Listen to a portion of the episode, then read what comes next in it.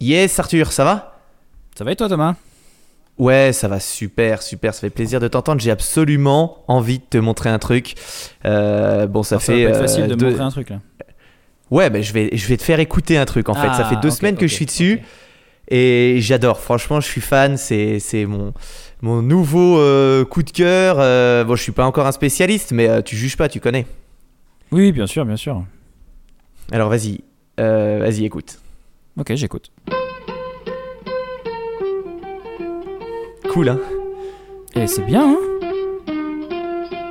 Ouais, c'est hyper bien. Attends, je suis pas encore un spécialiste. Je suis. je Ah non, mais attends, hyper, euh, hyper fort dans le euh, domaine. Ça fait quand même pas longtemps que tu as commencé à la guitare, c'est vachement bien. Quoi? Qu'est-ce que tu dis? J'ai pas, pas commencé la guitare. Non, c'est. pas toi qui es en train de jouer? J'écoute de la guitare. D'accord, ok. Ah, mais je pensais, je pensais que c'était toi. Ah non, non, non, non, t'as rien compris. Non, c'est. Non, mais, mais pas du tout. C'est juste que j'écoute la guitare. C'est tout. Je trouve ça trop cool en fait. Ah, ok, ok, ok, d'accord. Ouais, c'est pas grave, c'est pas grave. De toute façon, je suis une merde dans tout ce que je fais, j'ai compris. Allez, on commence.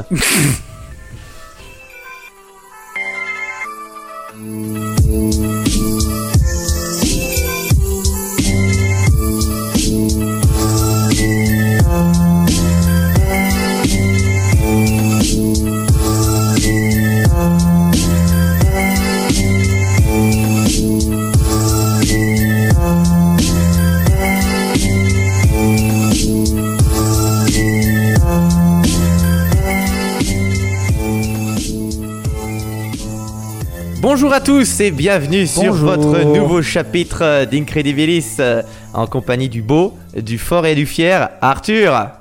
Ah, Arthur, c'est moi. Et, Et il on est est au là. chapitre combien? Attends, on est- on est au chapitre combien?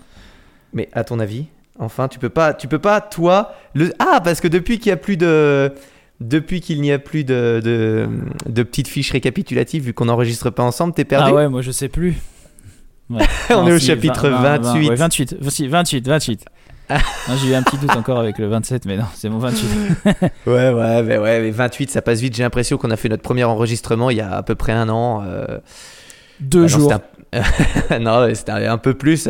Comment ça va, toi? Raconte-moi un petit peu ta vie. Là, je suis content de t'écouter et de t'entendre. Bah écoute, ça va, euh, ça, ça va. Il, qu'est-ce que tu veux que je te, que je te dise euh, il, il fait toujours beau chez nous. pas. euh, on se- on s'occupe comme on peut. C'est vrai, belle région, hein. on lit des livres. voilà. On, on- on- on s'amuse bien. On a fait un enregistrement il y a pas très longtemps avec. il y a pas très longtemps, je dis ça, c'était il y a deux jours avec. Siroton Loublon, Loublon. C'était cool. On C'était tellement cool, franchement, c'était un bon moment. Ouais. J'ai Ouais, passé un super moment, c'était cool. Si vous voulez l'écouter, vous avez juste à taper dans votre moteur de recherche de podcast euh, Siroton le houblon. Et sur leur euh, dernier épisode, euh, on est invité. C'est un, épisode qui a été euh, ouf, ça a duré longtemps. Ouais, c'était un spécial, euh, spécial la bière pour les nuls. Donc euh, naturellement, on était les invités, ce qui me semble, ce qui me semble logique. C'était nous les nuls. Alors si euh, la bière c'est pas votre plaisir, c'est pas votre dada et que vous n'avez pas envie d'apprendre, euh, ne l'écoutez pas. Si vous avez envie d'apprendre un tout petit peu, que vous êtes curieux, que vous voulez entendre euh, nos voix, ben allez écouter, c'était génial. C'était c'était vraiment trop Ah, c'était cool. C'était très cool. Ouais. Euh, et puis, euh, ben, comme tu as pu l'entendre, euh, j'ai commencé la guitare. Alors, euh, c'était pas moi pendant l'enregistrement, mais, Ah, c'était pas toi. Mais je commence. mais ouais, ben, nouvelle capacité, nouvelle chose à apprendre. euh, On s'y met, on s'y met fort. Donc, euh, donc voilà, tout, tout est bien, euh, tout est bien dans le meilleur des mondes. Eh, et puis je me suis rendu compte ce matin, euh, avant d'enregistrer, ça fait 14 mois, euh, à peu près pile poil, que je n'ai pas mangé de viande. 14 mois? Ah ouais, joli. Ouais. C'est pour ça que 14 t'es mois. si Le- maigre et en si le- mauvaise santé. Euh, c'est- pour ça que j'ai besoin d'une perfusion. Mais non. Et est-ce que tu as vu que, que Jack Black, euh, le célèbre Jack Black euh, qu'on voit dans tout plein de films, et le chanteur du groupe Tennessee D, euh, a arrêté lui aussi la viande? Ah bah ça se voit. J'ai vu ça la semaine dernière. Ça se voit. Alors lui, physiquement, c'est une belle barrique. Mais lui, il a dit qu'il arrêtait parce que. C'est un- ah bah c'est pire que ça, ouais. Un tonneau. Et il a dit non, non, j'arrête parce que maintenant euh, j'en ai marre de faire semblant euh, pour la planète. euh, et puis euh, je me voilais la face. Donc ouais, c'est cool. Il a fait une chouette vidéo explicative. donc voilà, bisous à Jack Black et félicitations encore à tout ce qu'il fait, pour tout ce qu'il fait. hein. Pff, la musique, les films. Il Oui, est oui, fun. non, oui. Il est fun. Ouais, lui, Extrêmement lui, fun. on l'aime. Arthur, est-ce que tu as en ta possession une chose de type cylindrique? Oui, toujours. Toujours, très bien. Alors prends-la dans ta main. Et avant que tu, avant que tu la goûtes, euh, je vais t'en parler un petit peu. D'accord, je suis un enfant. Et oui, je. Alors pourquoi je l'ai choisi euh, cette petite bière? Attends, jingle. Alors alors. On boit quoi, patron? Voilà, on a failli oublier le jingle. Pff, la seule chose de qualité euh, sur notre podcast. Ouais, et alors, que j'ai. J'ai même pas regardé ce que c'était comme, euh, comme bière encore. Je sais toujours pas ce que c'est. Ok, cool. Alors, euh, c'est une bière qui va plaire aux amateurs de personnes qui aiment le houblon et aux amateurs. Euh, Aux amateurs de personnes Non, qui mais-. Moi-même en le disant, je me suis dit, ouh là là, là ça veut rien dire. Mais continue, assume. Tu t'es jeté là, tu t'es jeté de la falaise, c'est trop tard. Euh, ouais, ça va plaire à ceux qui aiment le, le houblon, donc euh, les, les, les amoureux d'IPA, et ça va plaire aussi aux personnes qui aiment les, les bières acides, aigres, les, les sours, parce qu'en fait, les gars de Street Brasserie ont décidé de faire le mélange Non, parfait. une sour IPA? Exactement. Le- les gars ont dit, ben, on va Ah, faire le mélange parfait entre une IPA avec l'amertume et une sour avec l'acidité. Donc euh, c'est une bière qui a subi plein de fermentation pour obtenir un, un résultat qui doit être hyper rafraîchissant, très houblonné apparemment. Même si l'amertume n'est pas très prononcée, parce qu'il y a cette, cette, euh, cette acidité qui vient contrebalancer. Donc on va goûter ça, mais quand je l'ai vu, je me suis dit, mais Arthur qui aime Non, les IPA cool, et qui aime les sours, ça doit être top. J'étais très curieux de, de goûter une, une sour IPA depuis un petit moment là. Ça Eh ben, voilà. L'ouvrir. Hein. Allez, le- c'est pas. ouais, vas-y. Alors, la petite particularité qui est hyper cool, c'est que l'auditeur ou l'auditrice qui va la gagner n'aura pas la même que nous parce que chaque canette est unique. Enfin, peut-être pas unique, mais euh, les séries. Avec Ouais. Arthur, par exemple, on a commandé euh, une série qui est Non, sortie. on n'a pas le- la même, ouais. Ouais, le même jour, fabriqué le même jour et tout, et on n'a pas la même. Donc, moi, j'ai un espèce de. de. de. De Cyrano de Bergerac, euh, une tête de Cyrano posée juste sur un, sur un jean, donc comme s'il avait pas de corps. Et toi, elle est comment la canette? Euh, moi, c'est une euh, femme avec une casquette à l'envers, des cheveux bruns longs, et euh, à la place de son visage, il y a des fleurs. Oh. Allez, goûtons. Mm, ouais. C'est très joli. Ah, c'est étonnant. C'est vraiment comme si on avait pris une IPA et on avait pris une sour et qu'on les avait mélangées dans un même Ah verre. oui, euh, moi je trouve que. Ouais. Mm. On sent, on, bah, on sent parfaitement le goût des deux. C'est, c'est, tu sais, c'est comme un plat C'est drôle. sucré-salé On sent bien vraiment le goût des équilibré. deux, hein. Oui, c'est Ah, par, c'est- par contre, ouais, c'est ça, c'est que. Et ça, tu le sens pas, euh, genre tu commences par sentir l'amertume et tu finis par sentir le- l'acidité un peu après. Oui, mais c'est pas l'un puis l'autre d'un coup. C'est très mélangé. C'est génial. Oh. Non, non, c'est. C'est c'est- c'est très bon. C'est très bon, encore une fois, c'est très bon. C'est quelle brasserie qui fait ça? Euh, alors la bière s'appelle la Jam Up The Mash Jam Up the Mash. et en fait c'est une euh, c'est une brasserie collective qui s'appelle euh, Art Brewing. Donc euh, Art Ok. euh, ARTS Brewing, c'est voilà, c'est un petit collectif de brasseurs qui se réunissent pour faire ces expériences. Et j'aimais bien le thème, c'est pour ça que je l'ai prise parce que je pensais que ça te plairait. Le thème de tiens, on va mélanger deux styles, donc comme si on allait mélanger du café et du thé. Mais on va faire un truc hyper harmonieux et au final c'est top. Alors par contre on sent plein de, j'ai un, j'ai un euh, j'ai une petite, euh, un petit goût de kiwi, c'est marrant, et de mangue. Ouais, apparemment tu sens pas la même chose. Euh, moi, je parti... non, moi je partirais sur les agrumes, mais, euh, mais bon. C'est bon, c'est sais pas libre, pourquoi j'ai le kiwi. du houblon citra encore, je pense. Mm. Ouais, citra Et, et, et- et j'aime bien l'acidité, mais tu vois que c'est une bière qui est quand même. euh, elle a le côté rafraîchissant du- d'une IPA et hyper, euh, hyper surprenant d'une d'une sour. C'est- C'est vraiment top comme bière. Qu'est-ce que j'aime ces bières? Non, c'est ouais, bah c'est c'est parfait pour le temps qu'il fait, tu vois. Ouais. Et tu vois une personne qui nous dit ouais moi j'aime pas trop les bières acides, je suis plutôt fan des IPA. Alors celle-ci c'est la- le mix parfait. Ouais, c'est c'est un- bah, c'est un bon point de départ, tu vois, finalement. Mm, mm, Là mm. aussi. Trop trop cool. Euh, Ouais, cool. Bon choix, très bon choix. Et puis c'est une grande canette, donc euh, le gagnant aura de la chance. C'est une euh, très grande canette, donc euh, ça, on peut en profiter ou on peut la partager à plusieurs. Nous, la chance qu'on a, c'est qu'on en a une chacun. Et ça, c'est ça, c'est c'est génial. Et t'as vu aussi, elle fait de la mousse. Donc euh, c'est la première sour qu'on voit avec de la fait un mousse, petit peu de- Mm. mais pas beaucoup. un petit peu, ouais, c'est vrai. Ouais. Non. Euh, je Eh ben, pense, super. je pense que euh, je peux attaquer pour la de première histoire. commencer. Yes. D'accord. Et puis, et puis voilà, je vais, je vais te proposer de t'installer confortablement et puis de m'écouter en sirotant euh, cette fameuse euh, Jam Up the Mash. Alors, très particulier aujourd'hui, je t'avais pas prévenu euh, parce que je ne vais pas te raconter d'histoire d'héroïne ou de voleur. Et non, le thème est complètement différent pour cette histoire. Je vais te parler d'un sujet tellement, mais tellement passionnant. Alors, je suis pas un expert du sujet, mais si je peux t'apprendre un ou deux trucs, c'est cool.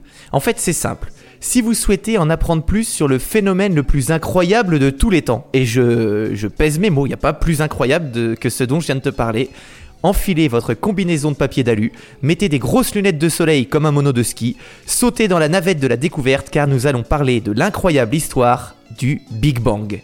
Oh.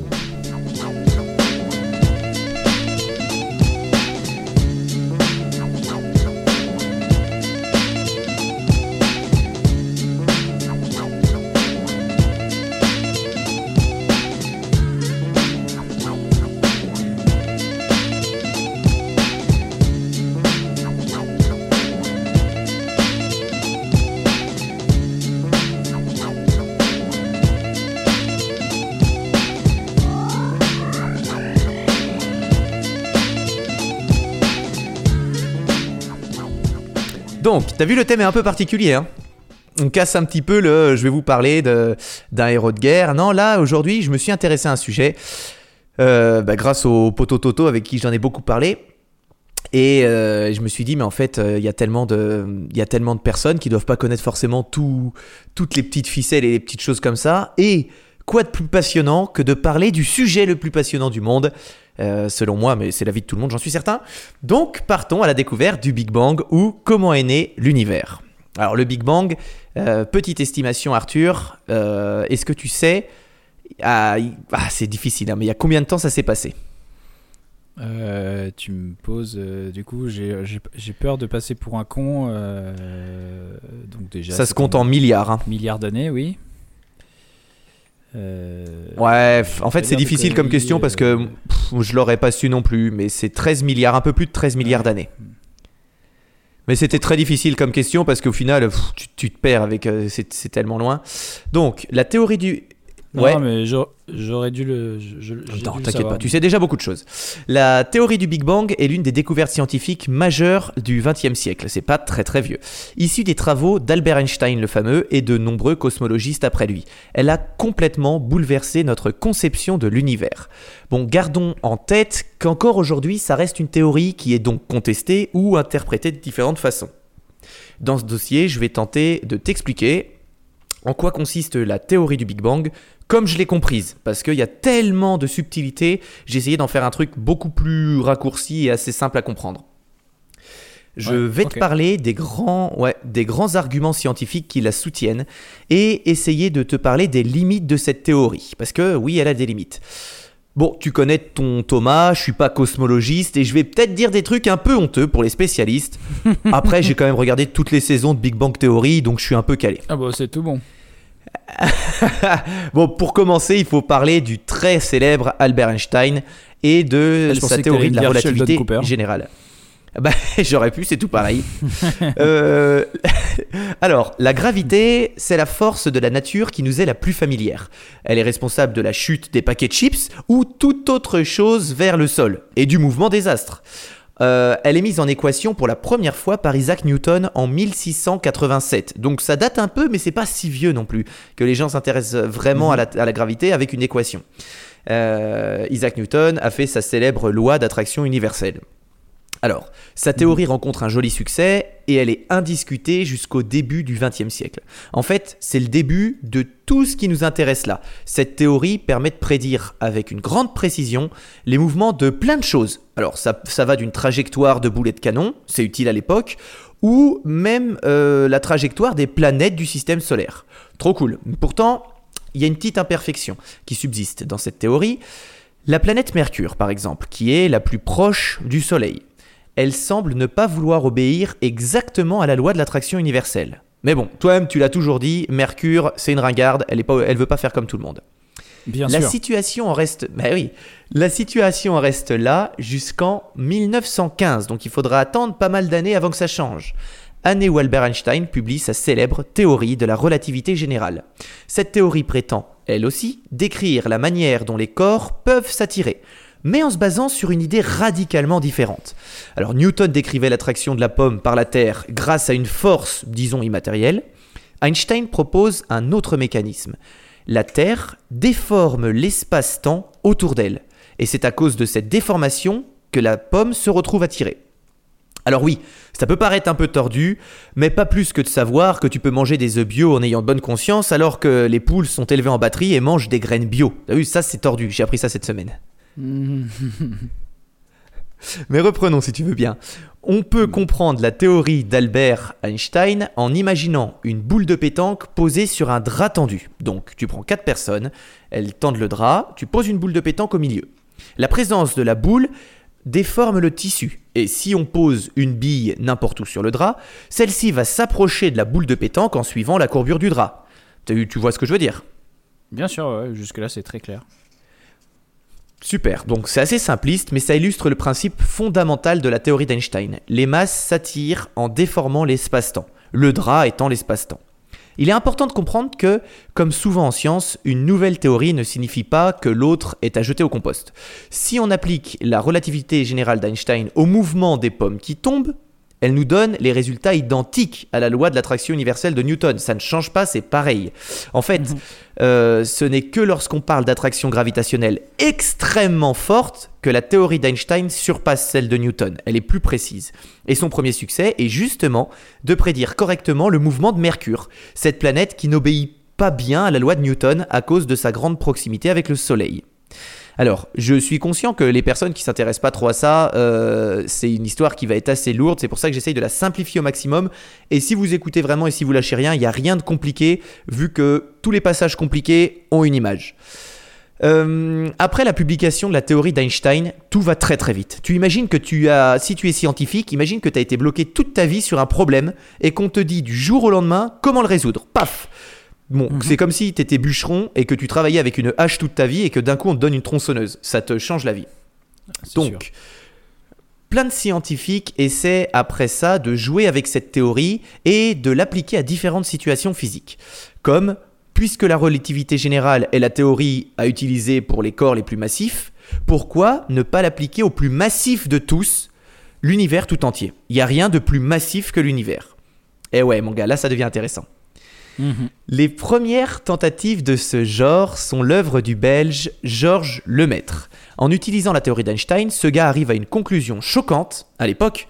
D'après les équations, l'univers pourrait être en expansion constante. Ça veut dire que l'univers grandit. Chaque seconde, l'univers grandit encore et encore. Mhm. Donc ça, c'est déjà, si- tu penses, en fait, je pense que même tu ne peux pas le conceptualiser. Le fait de... C'est infini, mais c'est un infini qui grandit encore. C'est génial. Ouais, ouais, ça te c'est vrille le cerveau. Mm. Mm. C'est un paradoxe merveilleux. Petit spoiler pour la suite. Euh, quand Albert Einstein comprend ce résultat, il le juge impossible. Pour lui, l'univers ne peut être que statique. En fait, Albert Einstein, tout génie qu'il était, reste assez borné sur ses idées. Et quand il décide que l'univers est statique, l'univers doit rester statique.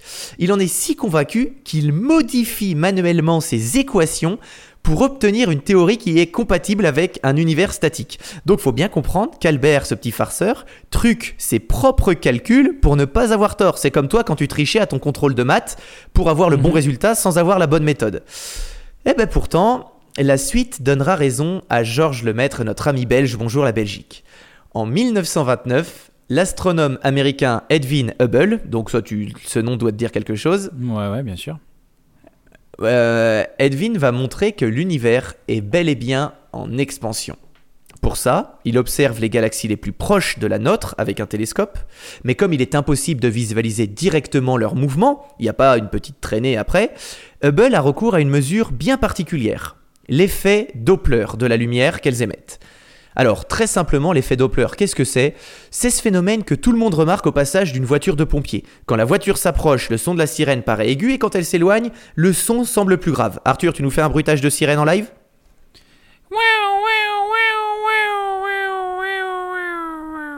Il est exceptionnel. Arrête, fais-en pas trop, tu peux te faire recruter chez, sur TF1 là. Alors, la, lu- la lumière étant une onde, tout comme le son, elle est sujette à ce type de phénomène. En gros, une galaxie qui s'éloigne émet une lumière qui nous paraît plus rouge. Une galaxie qui s'approche émet une lumière qui semble plus bleue, bleutée. En observant la lumière émise par 46 galaxies, Hubble constate alors de manière surprenante qu'elles sont quasiment toutes rouges. C'est-à-dire que d'après l'effet Doppler, elles s'éloignent toutes de nous. Alors si des galaxies, y compris la nôtre, étaient juste en mouvement quelconque les unes par rapport aux autres, comme des enfants dans une cour d'école, tout le monde ne va pas dans un sens, ça, ça va dans tous les sens, ben, il devrait y avoir une partie qui s'éloigne de nous et une Bleu. partie qui se rapproche. Exactement. Lumière bleue, lumière rouge. Mais non, là, elles s'éloignent toutes. C'est donc qu'il se passe quelque chose d'exceptionnel. En fait, grâce à cette euh, observation, on comprend que l'univers est en expansion. Il n'y a aucune, euh, euh, il a, a aucune zone qui se rapproche de nous, toutes s'écartent. Alors, pour bien se représenter ce phénomène, il faut retourner à l'image du drap de tout à l'heure. Reprenons-le et dessinons, par exemple, avec un marqueur, plein de petits points dessus, qui représentent des galaxies. Si on imagine que le drap est élastique et que chacune des personnes qui tient un coin le tire, on constate que les points s'éloignent les uns des autres. Eh bien, c'est comme l'espace-temps qui se dilate et ça produit un effet d'éloignement de toutes les galaxies les unes par rapport aux autres. Alors bien sûr, pour ceux qui suivent et qui sont un peu troublés par un point, on peut tiquer sur le ouais mais les draps, le drap a des bords sur lesquels on peut tirer. Mais qu'en est-il de l'univers? Bah, on arrive aux limites de l'image du drap, mais on peut compenser avec une autre image. Euh, si on prend un ballon de baudruche par exemple, tu prends un ballon que tu gonfles un petit peu, tu fais des points au marqueur dessus. Si tu souffles dans le ballon pour le regonfler, les points vont s'éloigner. T'es d'accord? Ouais, ouais, je suis d'accord. Bien, toi t'étais en train de boire une bonne bière. oui. Euh, C'est exactement pareil pour l'univers. Là, l'image du ballon est encore plus parlante. Donc à partir de là, on peut donc rembobiner le film de l'univers. T'imagines l'état d'excitation des scientifiques à ce Oui, moment-là? bah D'après les observations de Hubble et toutes les confirmations qui ont été faites depuis près d'un siècle, toutes les galaxies s'éloignent les unes des autres sous l'effet de l'expansion de l'univers et de la dilatation de l'espace-temps, exactement comme avec notre ballon.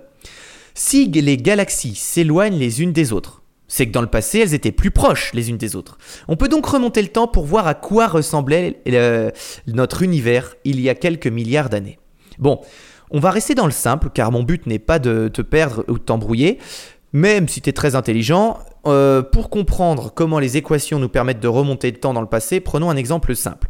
Imaginons que notre ami Gab, bonjour à toi Gab, arrive chez toi pour te faire un coucou. Il te dit, vu qu'il a toujours des conversations un peu bizarres, en arrivant, qu'il a roulé en moyenne à 100 km/h et que sa maison est située à 400 km d'ici.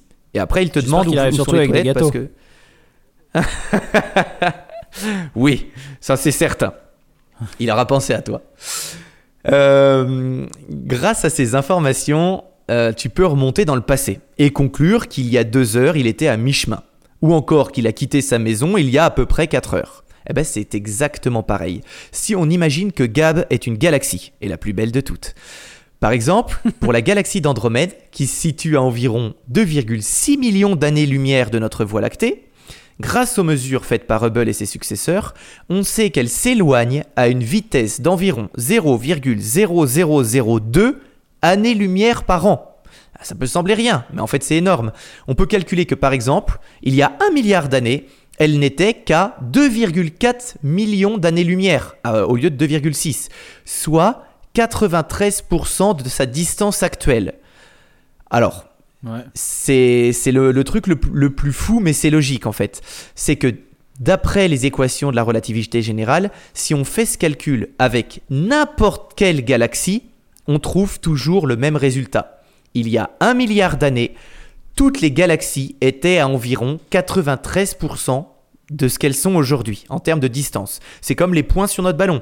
Si tu gonfles le ballon, ben, tous les points seront euh, écartés de la même distance par rapport à leur point de départ en pourcentage. Mhm. Alors, Logique. il y a 8 milliards, bah ouais, logique, il y a 8 milliards d'années, elles n'étaient que à 50% de leur distance actuelle et il y a 13 milliards d'années seulement à 10%. C'est la folie si vous avez suivi jusque-là. Reprenons notre conclusion. Les observations de Hubble et les équations d'Einstein nous permettent de remonter dans le passé de notre univers et de savoir à quelle distance les galaxies se situaient les unes des autres dans le passé. Il y a pourtant un élément qui est perturbant. Il y a 13,7 milliards d'années, comme si, enfin, si on continue le calcul, les distances entre les galaxies étaient à 0% de leur distance actuelle. Donc ça nous apprend quoi? Pardon. Les cosmologistes font le raisonnement suivant. Exactement. Si l'univers a un jour été si dense, imagine que toutes les galaxies sont collées. Eh bien, ça devait être extrêmement chaud, car comprimer de la matière provoque son échauffement. Il faut donc chercher des traces de ce passé très chaud dans l'univers. Alors, la première trace euh, de cette chaleur a été trouvée en 1964, donc on se rend compte que c'est vraiment il n'y a pas très longtemps. Il s'agit d'une radiation appelée le fond diffus cosmologique qui baigne dans l'ensemble de l'univers. Ce qui est rigolo, c'est que cette radiation est basée, euh, enfin c'est la base de la base, donc c'est un véritable vestige de l'époque où se sont formés les premiers atomes. T'imagines qu'aujourd'hui, dans l'univers, tu as des traces d'une radiation qui a 13,7 millions d'années Ouais, c'est fou. Enfin, c'est c'est ouf. C'est comme si toi, tu un jour, tu, tu pétais et euh, dans 13,7 milliards d'années, on retrouvait euh, des, des particules, des particules de ton paix. oui, mais je veux que les, je veux que les gens comprennent. Ah ouais, non. Ah bah, Euh, c'est très clair. Ben voilà, il faut, il faut mimer ça un peu comme ça. Est-ce que tu Euh, parles des donc, ce qui est radiations en rigolo- gros, tu parles des... Est-ce que tu parles des microns du, des microns du... du Big Bang du coup? Alors, tu vas voir qu'on on va continuer un petit peu parce que avant, euh, ce, avant cette première trace, euh, le, le fond diffus cosmologique, il y a encore quelque chose qui est euh, 300 000 ans avant. C'est une autre mesure appelée la nucléosynthèse primordiale. Alors, c'est un signe de l'époque où se sont formés les premiers noyaux d'hydrogène et d'hélium. Donc, il faut vraiment se dire que 300 000 ans avant euh, le, le fond diffus cosmologique, c'est rien comparé aux 13,7 milliards d'années. Mais c'est quand Oui. même énorme, 300 000 ans.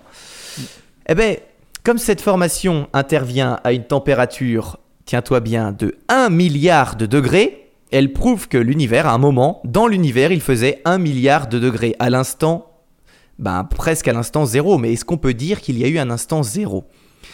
Eh bien, comme c'est une théorie, rien n'est sûr. Selon certains cosmologistes, il y a 13,7 milliards d'années, l'univers était dans un état très contracté, très dense, extrêmement chaud, un milliard je le rappelle, mais on arrive à cette conclusion en prenant les équations de la relativité générale d'Einstein et en le rebobinant dans le temps. Mais à quel point peut-on rembobiner ainsi? Alors reprenons l'image de Gab en voiture. Le calcul nous dit qu'il y a 4 heures, il, était, euh, il partait de sa ville, mais il ne nous dit pas les détails de son trajet, ou il ne nous dit pas où il avait garé la Citroën euh, dans sa ville à la base, par quelle rue il est passé pour sortir de sa ville. En fait, on n'en sait rien, c'est à tâtons. Nous savons juste Ouais. que si les mesures de vitesse sont correctes, la voiture était dans cette ville il y a 4 heures. Mais alors, comme je l'ai dit, est-ce qu'on a le droit de rembobiner jusqu'au bout, jusqu'à cet instant où, d'après les équations, l'univers était infiniment dense et contracté et la température infiniment élevée? Eh bien, la réponse va nous décevoir car c'est non. Car on, sait que nos équations ne sont plus valides au-delà d'une certaine température. On sait juste qu'il y a 13,7 milliards d'années, l'univers était fabuleusement chaud et dense, mais nos équations ne nous disent pas ce qu'il y avait juste avant. Euh, alors, pour pouvoir remonter encore plus loin, il faudrait disposer d'une théorie encore plus aboutie que celle d'Einstein. Une telle théorie devrait être capable de décrire aussi bien l'infiniment grand que l'infiniment petit. C'est là où ça deviendrait passionnant. Parce que c'est exactement la même chose, l'infiniment petit et l'infiniment grand.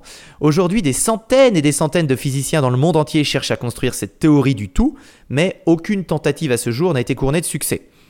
Alors, si le sujet euh, vous passionne, et que vous avez euh, appris quelque chose et que vous avez envie d'en apprendre plus, demandez des infos au Poto Toto qui m'a bien aidé pour ce dossier car c'est lui c'est un fou du truc. Si vous n'avez pas la chance d'avoir ses coordonnées, jetez-vous sur les épisodes de la série Cosmos que vous trouverez sur Netflix, présenté par l'astrophysicien Neil deGrasse Tyson, qui sont pour moi euh, les choses les plus passionnantes à regarder et les plus simples à comprendre.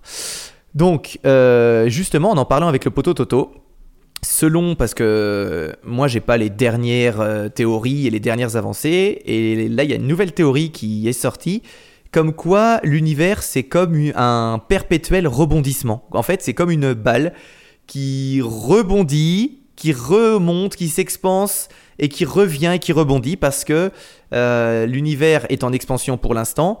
Mais suivant cette théorie, il reviendrait en marche arrière jusqu'à ce que- jusqu'à jusqu'à ce qu'il soit euh, rétracté en fait, pour repartir Ouais. à nouveau. Donc voilà, c'est les- c'est passionnant les- ces théories-là.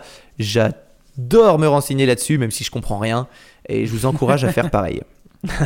bon, est-ce que ça t'a permis de comprendre un petit peu euh, certaines choses? Tout à fait, tout à fait. Ça m'a- c'est c'est très clair et c'est drôle parce que j'ai une petite histoire, euh, enfin une de mes brèves, euh, enfin une- ma brève euh, portera sur euh, sur le Big Bang. Mais non, mais c'est génial, c'est incroyable, Ouais, ouais, ouais. la belle surprise. On l'appelle sur. Voilà, eh bien, je vais pouvoir te laisser continuer, et moi je vais pouvoir euh, euh, goûter cette bière. Alors euh, là, moi, je vais te faire, enfin, je vais commencer par te faire un petit état des lieux du personnage dont je vais te parler aujourd'hui, ou plutôt en fait euh, son palmarès sportif. Donc j'espère que euh, tu n'as plus besoin de te lever pendant un petit moment parce que ça, ça va être long. Alors, D'accord. cette personne a euh, eu sept sélections en équipe de France euh, A d'athlétisme. Euh, elle est détentrice d'un Mhm. record du monde au lancer de poids, euh, enfin plusieurs d'ailleurs, en 1923, 1924, 1925.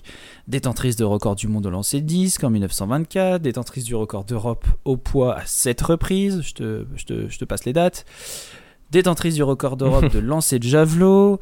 Meilleure athlète mondiale annuelle de la discipline du poids. Euh, vainqueur du premier meeting international féminin en 21.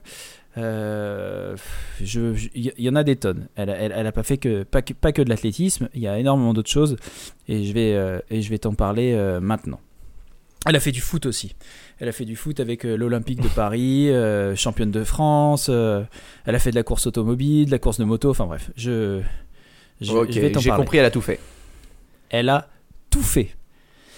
Euh, née le 18 avril 1893 à 6h du matin dans le 6e arrondissement de Paris, Violette Maurice est la fille d'un baron et capitaine de cavalerie à la retraite.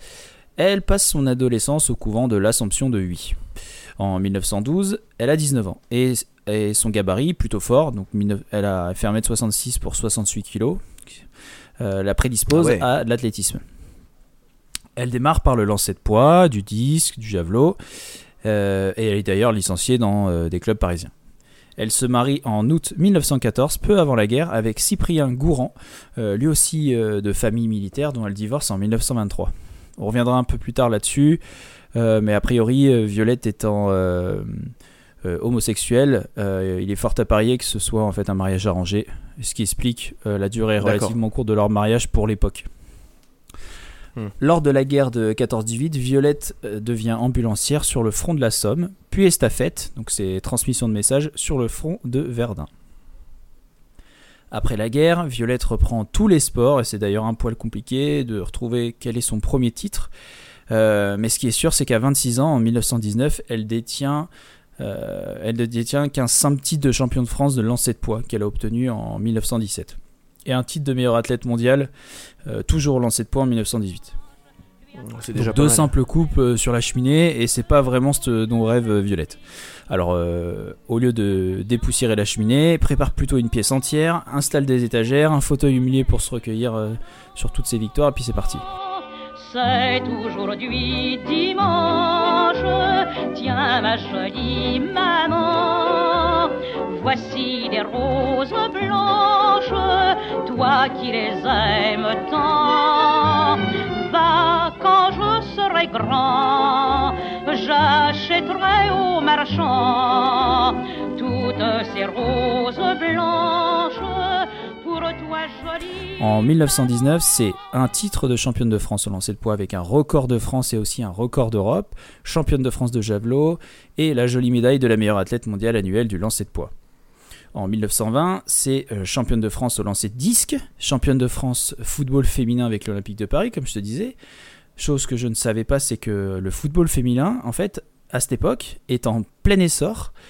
Euh, en Ah fait, ouais. c'est parce que le, bah, parce que le nombre d'hommes euh, morts sur le front, tu vois, pendant la Première Guerre mondiale, fait qu'il y a beaucoup moins de joueurs de Ah, foot. Oui, bien sûr. Du coup, le football masculin et ses matchs en fait sont mis de côté pendant la guerre, mais aussi à la reprise en 1919.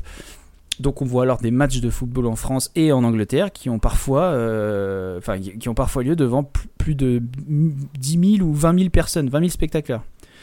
Donc c'est énorme cool. pour euh, football féminin à l'époque, quoi. Quand tu vois euh, les stades de maintenant, ok, mais, euh, mais déjà pour l'époque, c'est incroyable, quoi.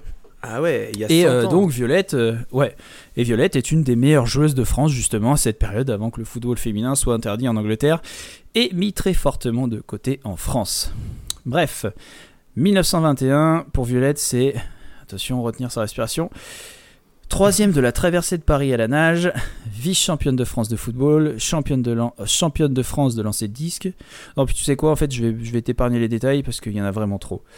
Euh, Mais je vais te faire juste un, je vais te faire un petit récapitulatif très simple. Ouais, Ça fait plus de 20 titres, plus de 20 titres nationaux, tous sports confondus, une cinquantaine de médailles dans des épreuves nationales et internationales, tous sports confondus, plus de 150 rencontres d'athlétisme disputées, plus de 200 matchs de foot officiels disputés. Donc c'est pareil, c'est énorme, 200 matchs de foot. C'est un truc de dingue. 1921, hein. une année. hein. Oh, non, mais Euh, ce qui est génial, c'est ce quand qui je te parle de sport plus, confondu, j'ai quand même une petite liste à te faire. Ouais. Ouais. Euh, le, le- ce qui me choque le plus, c'est toujours le côté tout sport, la, la pluridisciplinarité, euh, de la, et puis la complémentarité de, de, le- de- des sports qu'elle fait. Tu, enfin, même non, c'est justement pas complémentaire. Elle fait du foot, sport euh, qui n'est pas individuel comparé à l'athlétisme qu'elle fait, de la natation. Alors que normalement, on sait que quand tu es athlète, euh, tu as des prédispositions génétiques qui font que c'est l'inverse des prédispositions qu'il faut pour être bon nageur. Donc c'est génial. Ouais, ouais, non, c'est, assez dingue. Et donc j'ai une petite liste, euh, donc quand je te dis tout sport confondu, j'ai une petite liste pour toi. Donc il y a lancer de javelot, lancer de poids, lancer de disque, euh, évidemment les épreuves euh, multidisciplines d'athlétisme, natation, cyclisme sur piste et sur route, football, course automobile et course de moto. Ah, en fait, elle a inventé le, le- le nouveau décathlon. Ah bah c'est plus que le décathlon parce que j'ai oublié de... Enfin je peux, je peux te rajouter quelques, quelques, euh, quelques autres sports qu'elle Oh, fait mais dingue. hors compétition. Elle fait aussi de l'équitation, du tennis, du tir à l'arc, du plongeon de haut vol, du water polo, de l'haltérophilie euh, et de la lutte gréco-romaine. Mais aussi pendant son temps libre, donc soit entre 22h45 et 22h51 à peu près, elle pratique l'aviation. C'est dingue, mais j'ai l'impression que là tu me parles d'une famille avec euh, 20 sœurs jumelles, Ouais. Enfin, pas plus que jumelles du coup, mais qui, qui font chacune un sport. Mais tu peux pas faire Ouais. tous ces sports, c'est pas possible. Bah, elle, elle le peut. Et euh, donc dans, dans toutes ces disciplines-là, elle affronte surtout des hommes, puisque déjà il n'y a pas vraiment, euh, il y a pas beaucoup de femmes qui pratiquent ces disciplines, oui. mais surtout elle a un super niveau et il lui faut donc des sparring partners à son niveau. Et elle, tombe- elle a souvent des sparring partners qui sont des hommes, parce qu'elle a vraiment un gros niveau. Mmh. Très costaud. Euh, très costaud. Quand je te parle de titres, elle en a beaucoup, c'est vrai, mais il faut se dire que Violette a commencé le sport de compétition à... et ses premiers titres à l'âge de 25 ans. Donc sans la guerre et sans son premier mariage, Ah elle ouais. aurait sûrement pu en avoir bien plus. ah oui, c'est qu'une tard. carrière sportive qui commence à 25 ans, c'est tard. Euh, ajoutons à ça qu'elle tombe euh, mal, parce que à cette époque-là, il y a trois énormes monstres de l'athlétisme en France, dont Lucienne Vélu, euh, qui lui vole pas mal de titres malgré son niveau. Donc elle est vraiment, elle tombe vraiment Ouais. dans une période où il y a vraiment des, des- des grosses têtes d'affiche dans l'athlétisme féminin. Oh là là, ouais. Violette, euh, Violette n'est pas qu'une athlète. euh, c'est ça aussi qui est intéressant dans cette histoire, c'est que c'est vraiment un personnage. Euh, dès l'année 1920, elle commence à s'habiller comme un homme, costard, cravate, clope au bec, puisqu'elle fume deux ou trois paquets de cigarettes américaines par jour. Donc ce qui est vraiment contre-indiqué avec la pratique de sport de Ah ouais. compétition. hein. Euh, Violette fait sa vie euh, comme elle le chante, euh, allant à l'encontre de son éducation bourgeoise. Elle parle aussi comme un homme, n'hésitant pas à employer de l'argot ou, ré- ou- ou répondre à ceux qui, la regardent mal. Ouais, j'entends bien, c'était une autre époque. hein. Ouais, ouais. Alors, alors qu'elle se prépare pour les JO en vue, enfin en 1928, euh, qui pour la première fois sont ouverts aux femmes, la Fédération française sportive féminine lui refuse le renouvellement de sa licence en 1927 pour cause d'atteinte aux bonnes mœurs. À ton avis, Mais enfin, euh, pourquoi? Est-ce que tu sais pourquoi? C'est quoi, elle a c'est quoi le- ce qui frappé son entraîneur. non, non, non, non, mais un truc. Tu vas voir, elle a débilité. Donc, elle, elle, euh, s'affiche publiquement avec Raoul Paoli, dont euh, je t'ai déjà parlé, qui lui aussi euh, Ouais, bien a sûr. une carrière Bah, multidisciplinaire. le même genre, de- le même genre en mec. Ouais, c'est ça. Euh, mais lui, il la quitte en 1930. A priori, euh, après qu'elle se soit faite opérer, elle s'est fait l'ablation. En fait, elle avait une, une, une grosse poitrine et elle s'est fait enlever cette poitrine pour pouvoir mieux tenir le volant dans un cockpit automobile. Et a priori, drôle. ce serait, ce serait pour ça qu'il l'aurait quitté. Mais bon, ça c'est des on-dit. Je sais pas si vraiment à cause Ouais. ça ou autre chose. Mais en tout cas, euh, en tout cas, ce qu'elle- elle, elle s'est fait enlever euh, une grosse partie de ses seins pour pouvoir, pour pouvoir faire de la Ouais, course. la démarche est marrante pour l'époque. Elle, elle est déterminée. Oui, je savais même pas que c'était, Ouais. que ça existait en fait déjà à cette époque, moi, ce genre d'opération. Ouais, moi aussi, ça m'étonne. Lors des débuts de sa préparation physique en vue des Jeux Olympiques euh, d'été de 1928, les premiers euh, où sont programmées des épreuves ouvertes aux femmes, euh, son renouvellement de licence est donc refusé par la Fédération française sportive féminine en 1928. Euh, elle est exclue sur la base de deux motifs. Donc le premier, son homosexualité. Mais bon, ça, à la Oh, limite, on vrai. a envie de dire à cette époque-là, ok, euh, on, on sait qu'on était à la bourre. Et le deuxième, Ouais. C'est parce qu'elle porte des pantalons. Ce qui, à mon avis, est quand même bien plus grave que d'être homosexuel. Mais comment on peut la laisser sortir dehors avec des pantalons, enfin? C'est inadmissible. donc, donc, du coup, dans le même temps, elle porte plainte contre la Fédération française de sport euh, sportif féminine parce qu'il faut pas déconner non plus. Elle estime, euh, elle estime avoir le droit d'aimer qui elle veut et de porter ce qu'elle veut. Mais j'avoue que le port du pantalon, c'est quand même un peu trop choquant pour moi. Non, c'est un petit peu Le- dégueulasse. Ouais, c'est dégueulasse. Le procès qui a lieu en février 1930 fait les titres, euh, les grands titres des journaux. Invoquant l'ordonnance du préfet de police de Paris du 7 novembre 1800 qui réglemente le port du pantalon pour les femmes, le jugement confirme la radiation de la championne euh, à cause du déplorable exemple qu'elle donne à la jeunesse. tu te rends compte? C'est Tu te génial. rends compte? J'adore cette époque. alors que, alors que les deux juges sont des femmes. Mais non, mais là, c'est c'est pire. Mais euh, Ah ouais, foutu bon, heureusement, pantalon. ça a changé. Mais ouais, foutu époque. Non, mais c'était une autre époque. T'imagines, tu peux. Enfin, un- le pantalon et. Enfin, je- j'arrive même pas. à- Et ton plus gros mettre, souci. euh, Oui, non, mais c'est c'est- c'est le plus gros souci. Le fait qu'elle soit homosexuelle et qu'elle porte des pantalons, c'est que des trucs sur sa vie privée qui, qui n'entachent rien à la vie d'autrui. Mais non, ça, c'est pas le droit. Ouais. Si la question de l'homosexualité de Violette Maurice n'est pas abordée explicitement, euh, elle va être condamnée au remboursement des frais de jugement, donc c'est avocat, frais de dossier, estimant euh, que s'il n'est pas de son ressort de s'occuper de la façon dont les femmes doivent se vêtir, le fait de porter un pantalon n'étant pas d'un usage admis pour les femmes donne droit à la fédération de l'interdire. Euh, à la suite du procès, Violette aurait euh, confié à un journaliste que nous vivons dans un pays pourri par le fric et les scandales, gouverné par des phraseurs, des magouilleurs et des trouillards. Ce pays de petites gens n'est pas digne de ses aînés, pas Bien digne dit. de survivre.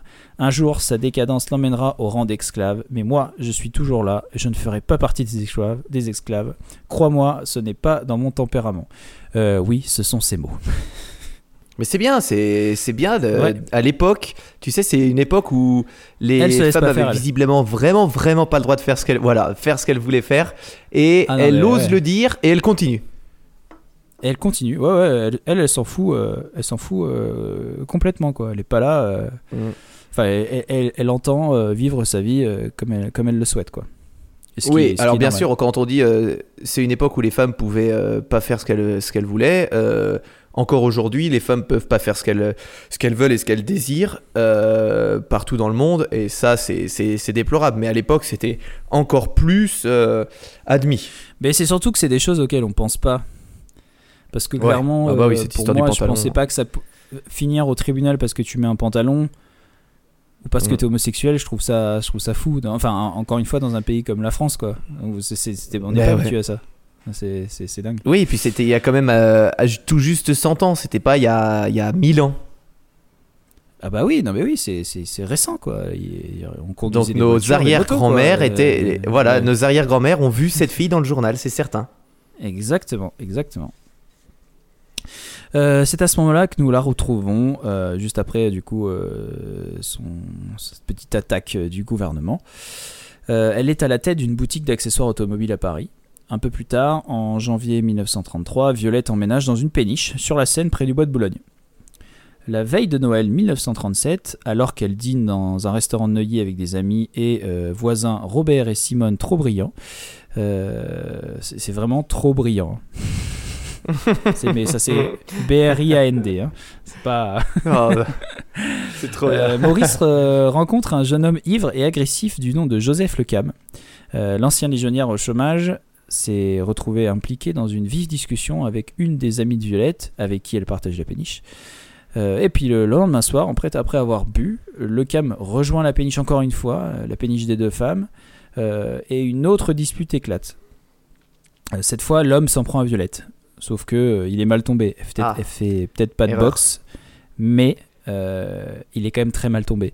L'homme pousse Violette plusieurs fois, qui la repousse à son tour, avant qu'il ne se jette sur elle. Maurice sort alors un revolver et tire quatre coups de feu. Le premier en l'air et les trois suivants sur le cam. Ouais.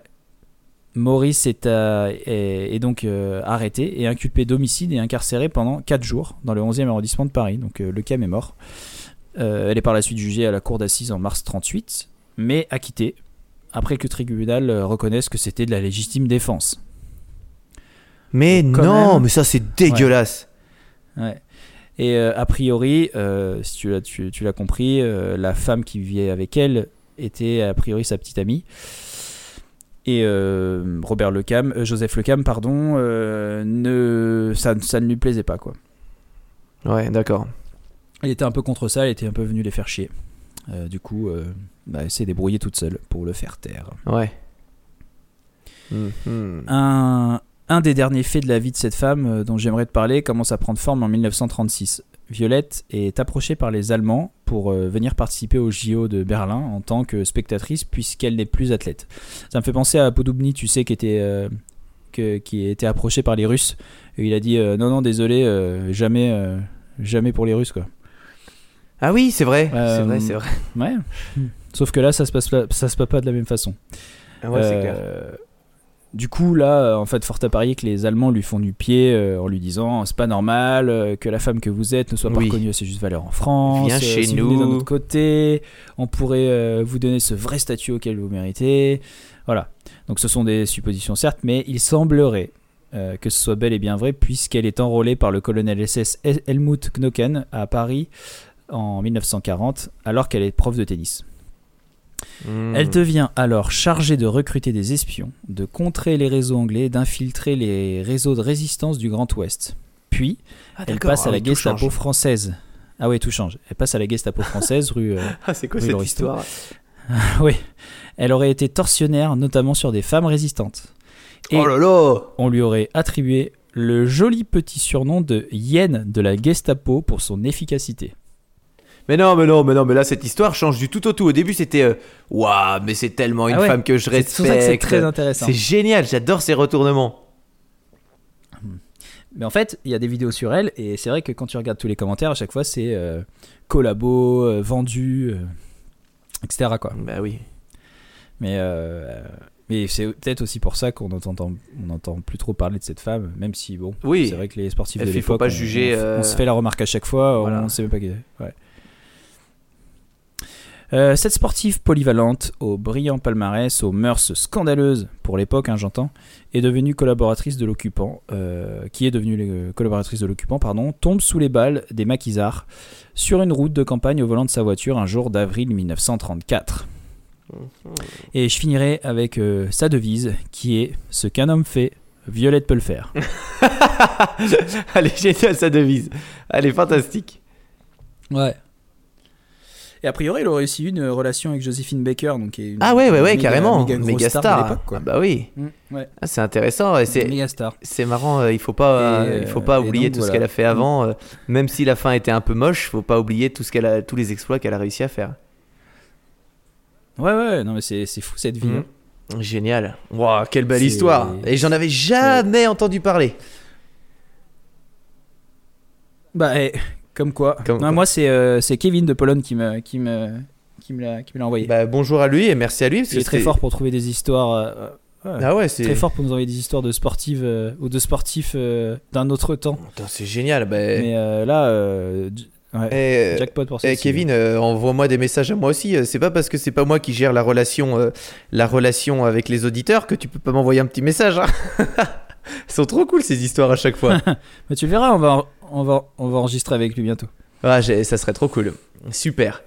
Euh, Voilà. C'était une chouette histoire. J'ai adoré. J'ai.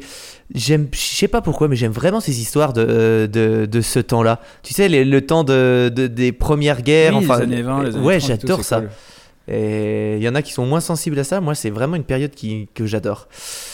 Euh, bon, je vais, j'ai bientôt terminé mon verre. Ça, c'est un petit peu triste, mais on va bientôt euh, partir sur une recommande de bière parce que parce que c'est très bon ça. Euh, Mhm. Alors, j'ai un, un petit truc euh, pour le petit dossier qui arrive. En fait, Euh, je vais te parler des paradoxes. Donc, tout à l'heure, c'est rigolo parce que je te parlais aussi des- du paradoxe de l'infini de l'univers. Et là, c'est le Mhm. thème du dossier. Le paradoxe, en fait, c'est c'est tout simple. C'est les trucs qui te retournent le cerveau. Euh, oui, ceux qui nous soutiennent sur Patreon avaient déjà l'info car j'en parle dans le dernier micro-chapitre de la semaine dernière. Je suis dans une période où je m'intéresse aux questions un peu prises de tête et donc aux paradoxes, tu vas voir. Euh, je vais commencer par une petite liste de paradoxes où je vais te les énoncer. Il y en a veut, que tu vas comprendre du premier coup, il y en a que tu vas pas comprendre du premier coup, il faudra écouter plein de fois, plein de fois, tu verras. Euh, tu, tu réécouteras l'épisode. Et je terminerai par un, un petit quiz rapide pour te vriller le cerveau. Euh, alors, le premier, c'est le paradoxe du menteur, c'est le plus vieux et le plus simple paradoxe du monde. Il a été inventé par euh, Épiménide. Il suffit de dire cette phrase est fausse. Si la phrase est fausse, alors elle est vraie. Si elle est vraie, alors elle est fausse. C'est infini. Voilà un exemple classique de paradoxe et un des plus vieux paradoxes du monde. Est-ce que tu vois le genre? T'as compris? Ouais, ouais, je comprends. Ok, très bien. Alors, le plus compliqué, mais qui est aussi mon préféré, c'est le paradoxe du faux positif, qui s'applique tous les jours euh, dans la vie et que les, stati- les statisticiens connaissent bien, mais qui est beaucoup moins compris par, euh, par les, les gens en général. Prenons au hasard un virus qui apparaît du jour au lendemain. Mais au hasard, je me sers pas du tout de ce qui se passe en ce moment. hein. Heureusement pour nous, ce virus n'est mortel que dans un cas sur 10 000. Et les scientifiques ont d'ores et déjà mis au point un test de dépistage disponible dans toute bonne pharmacie qui est fiable à 99%. Jusque-là, c'est clair. 1 pour 10 000 euh, meurt et il y a un test qui existe qui est fiable à 99%. Nous voici donc en route pour acheter le fameux test de dépistage. Et horreur, il s'avère qu'Arthur, après avoir fait ton dépistage, tu es testé positif. Mince. Tu te dis, ah là, j'ai vraiment pas de chance quand même. hein. partie de. Ah. Ouais. Alors, Ouais. on comprend ta peine. Pourtant, malgré ce test positif, il y a seulement 1% de risque que tu sois vraiment malade. Pourquoi? Je vais t'expliquer.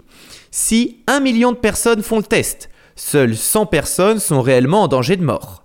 Parmi ces 100 personnes, 99 seront correctement diagnostiquées et une seule sera en fait en bonne santé grâce au test. Grâce au test, tu te souviens?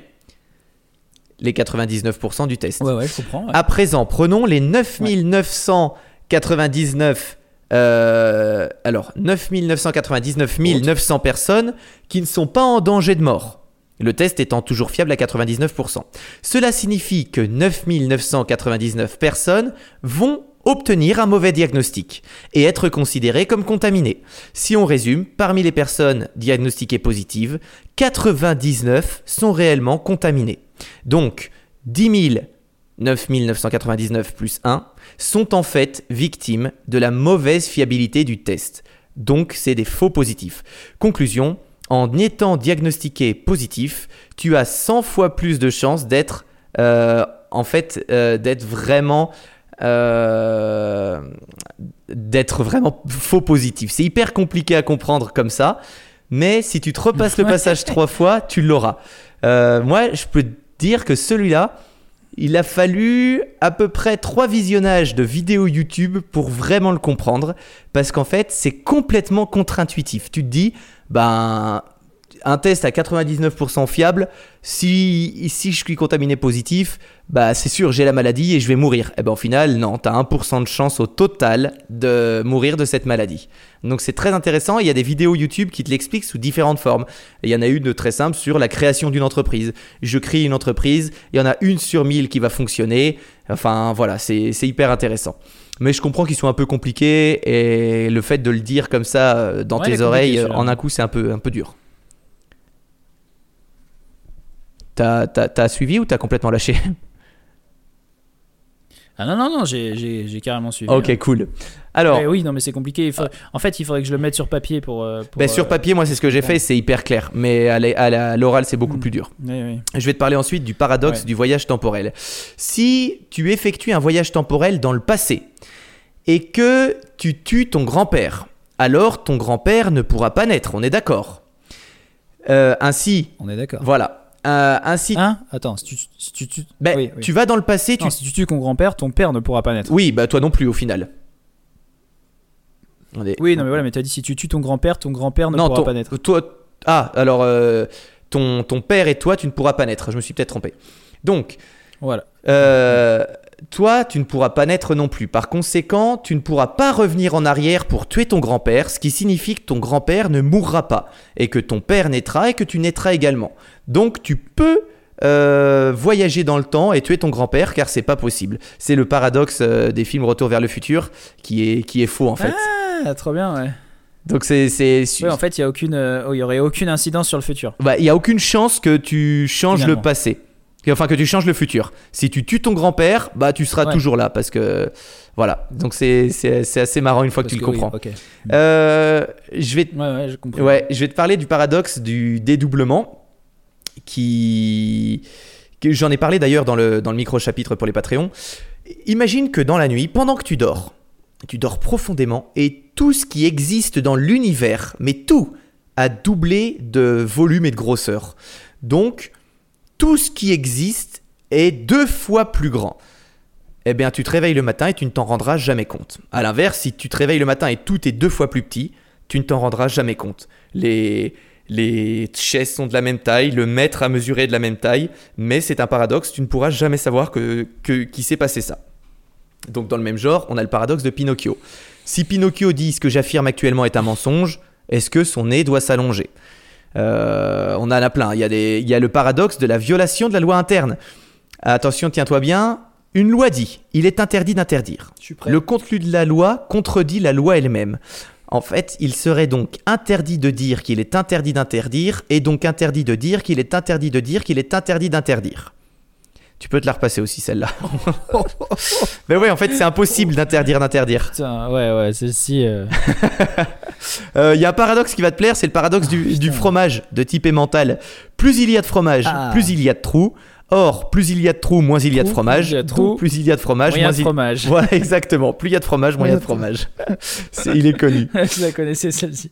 Euh, je vais te parler d'un paradoxe de condamné à mort qui était intéressant. Et moi, je me souviens que c'est mon professeur d'histoire qui nous l'avait fait un jour pour nous réveiller un petit peu le cerveau et c'était cool. Euh, D'ailleurs, les euh, énorme soutien à tous les professeurs d'histoire qui sont, qui sont passionnés par ce qu'ils font parce que c'est eux qui m'ont donné l'amour de cette matière. Un homme est condamné à mort. Le juge lui donne deux informations. Tu seras exécuté la semaine suivante à midi entre lundi et dimanche. Et tu seras surpris quand on viendra te chercher pour te tuer. Alors le condamné à mort se met à réfléchir. S'il est encore en vie le samedi après-midi, c'est qu'on va, euh, va le tuer dimanche, date butoir. Mais du coup, il ne sera pas surpris vu qu'il sait qu'il sera tué dimanche. Donc il ne peut pas être exécuté le dimanche et il le sait. Et donc, s'il est encore en vie vendredi après-midi, c'est qu'on va le tuer le samedi. Mais du coup, il sera pas surpris. Donc il sera pas exécuté le samedi. Et ainsi de suite. Eh ben, il en déduit qu'il ne sera pas exécuté euh, durant la semaine d'après. Ah, ça réfléchit. Bah ouais, c'est assez simple en fait, mais ça permet au cerveau de ouais, briller un ouais, petit peu. ouais. Et le dernier paradoxe qui est beaucoup plus simple, euh, j'en ai aussi parlé dans le, dans le micro-chapitre, c'est un grain de sable. Tu prends un grain de sable, tout seul, c'est juste un grain de sable. Si tu lui ajoutes un deuxième grain de sable à côté, c'est deux grains de sable, ça fait pas un tas. T'ajoutes un troisième grain de sable, bah ça fait pas un tas, ça fait trois grains de sable. Au bout de combien de grains de sable on obtient un tas? Ah bah en fait, ce, paradoxe est aussi un des plus anciens qui existent. Ça s'appelle le paradoxe du tas. Et à quel moment on obtient un tas ou si à l'inverse on enlève des grains de sable, à quel moment on n'obtient plus de tas? Voilà, c'était le but des paradoxes. C'était des questions qui peuvent être idiotes ou parfois sans réponse, ou des questions qui sont vraies, mais où il faut une certaine réflexion pour les comprendre.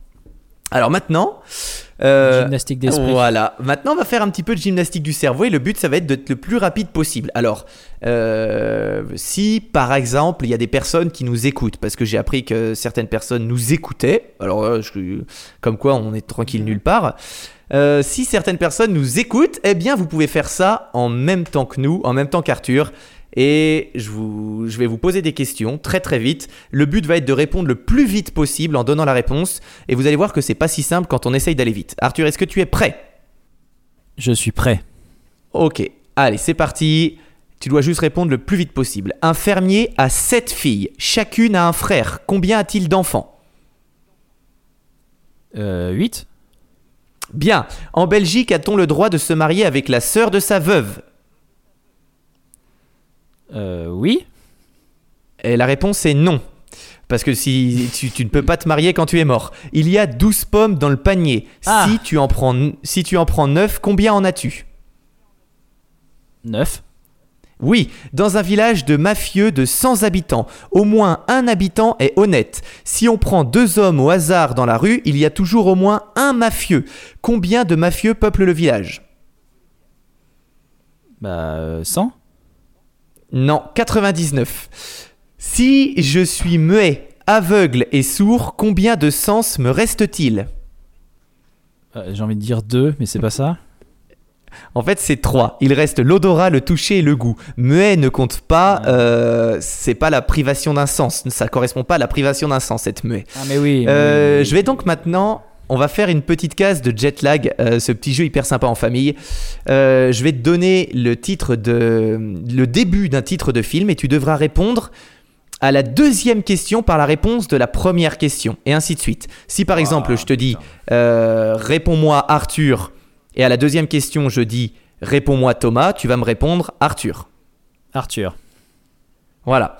Donc là, il va, il va falloir aller très vite. J'adore ce jeu, mais ça vrille le cerveau.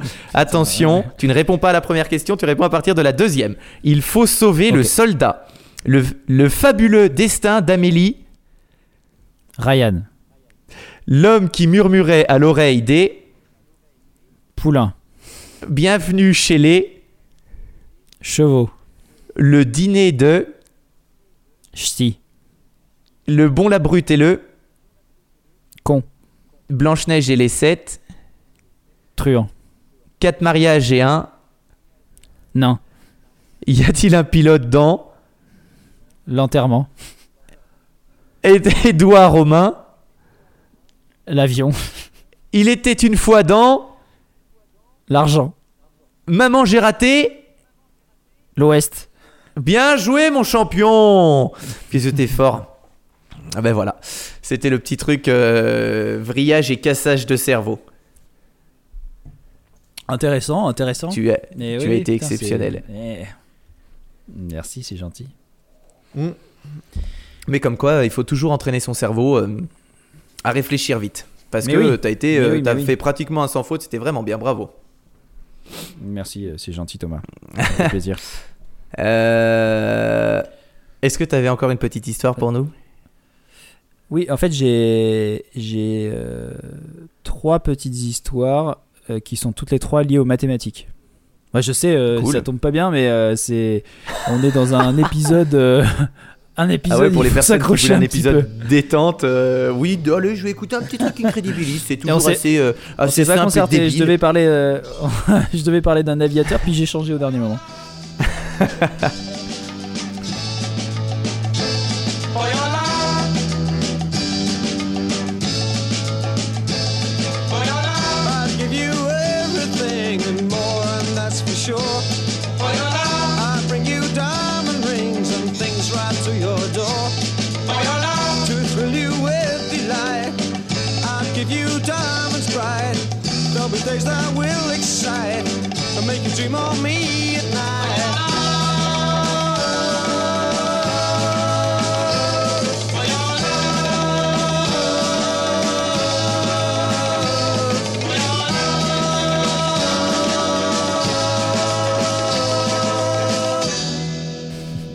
je commence.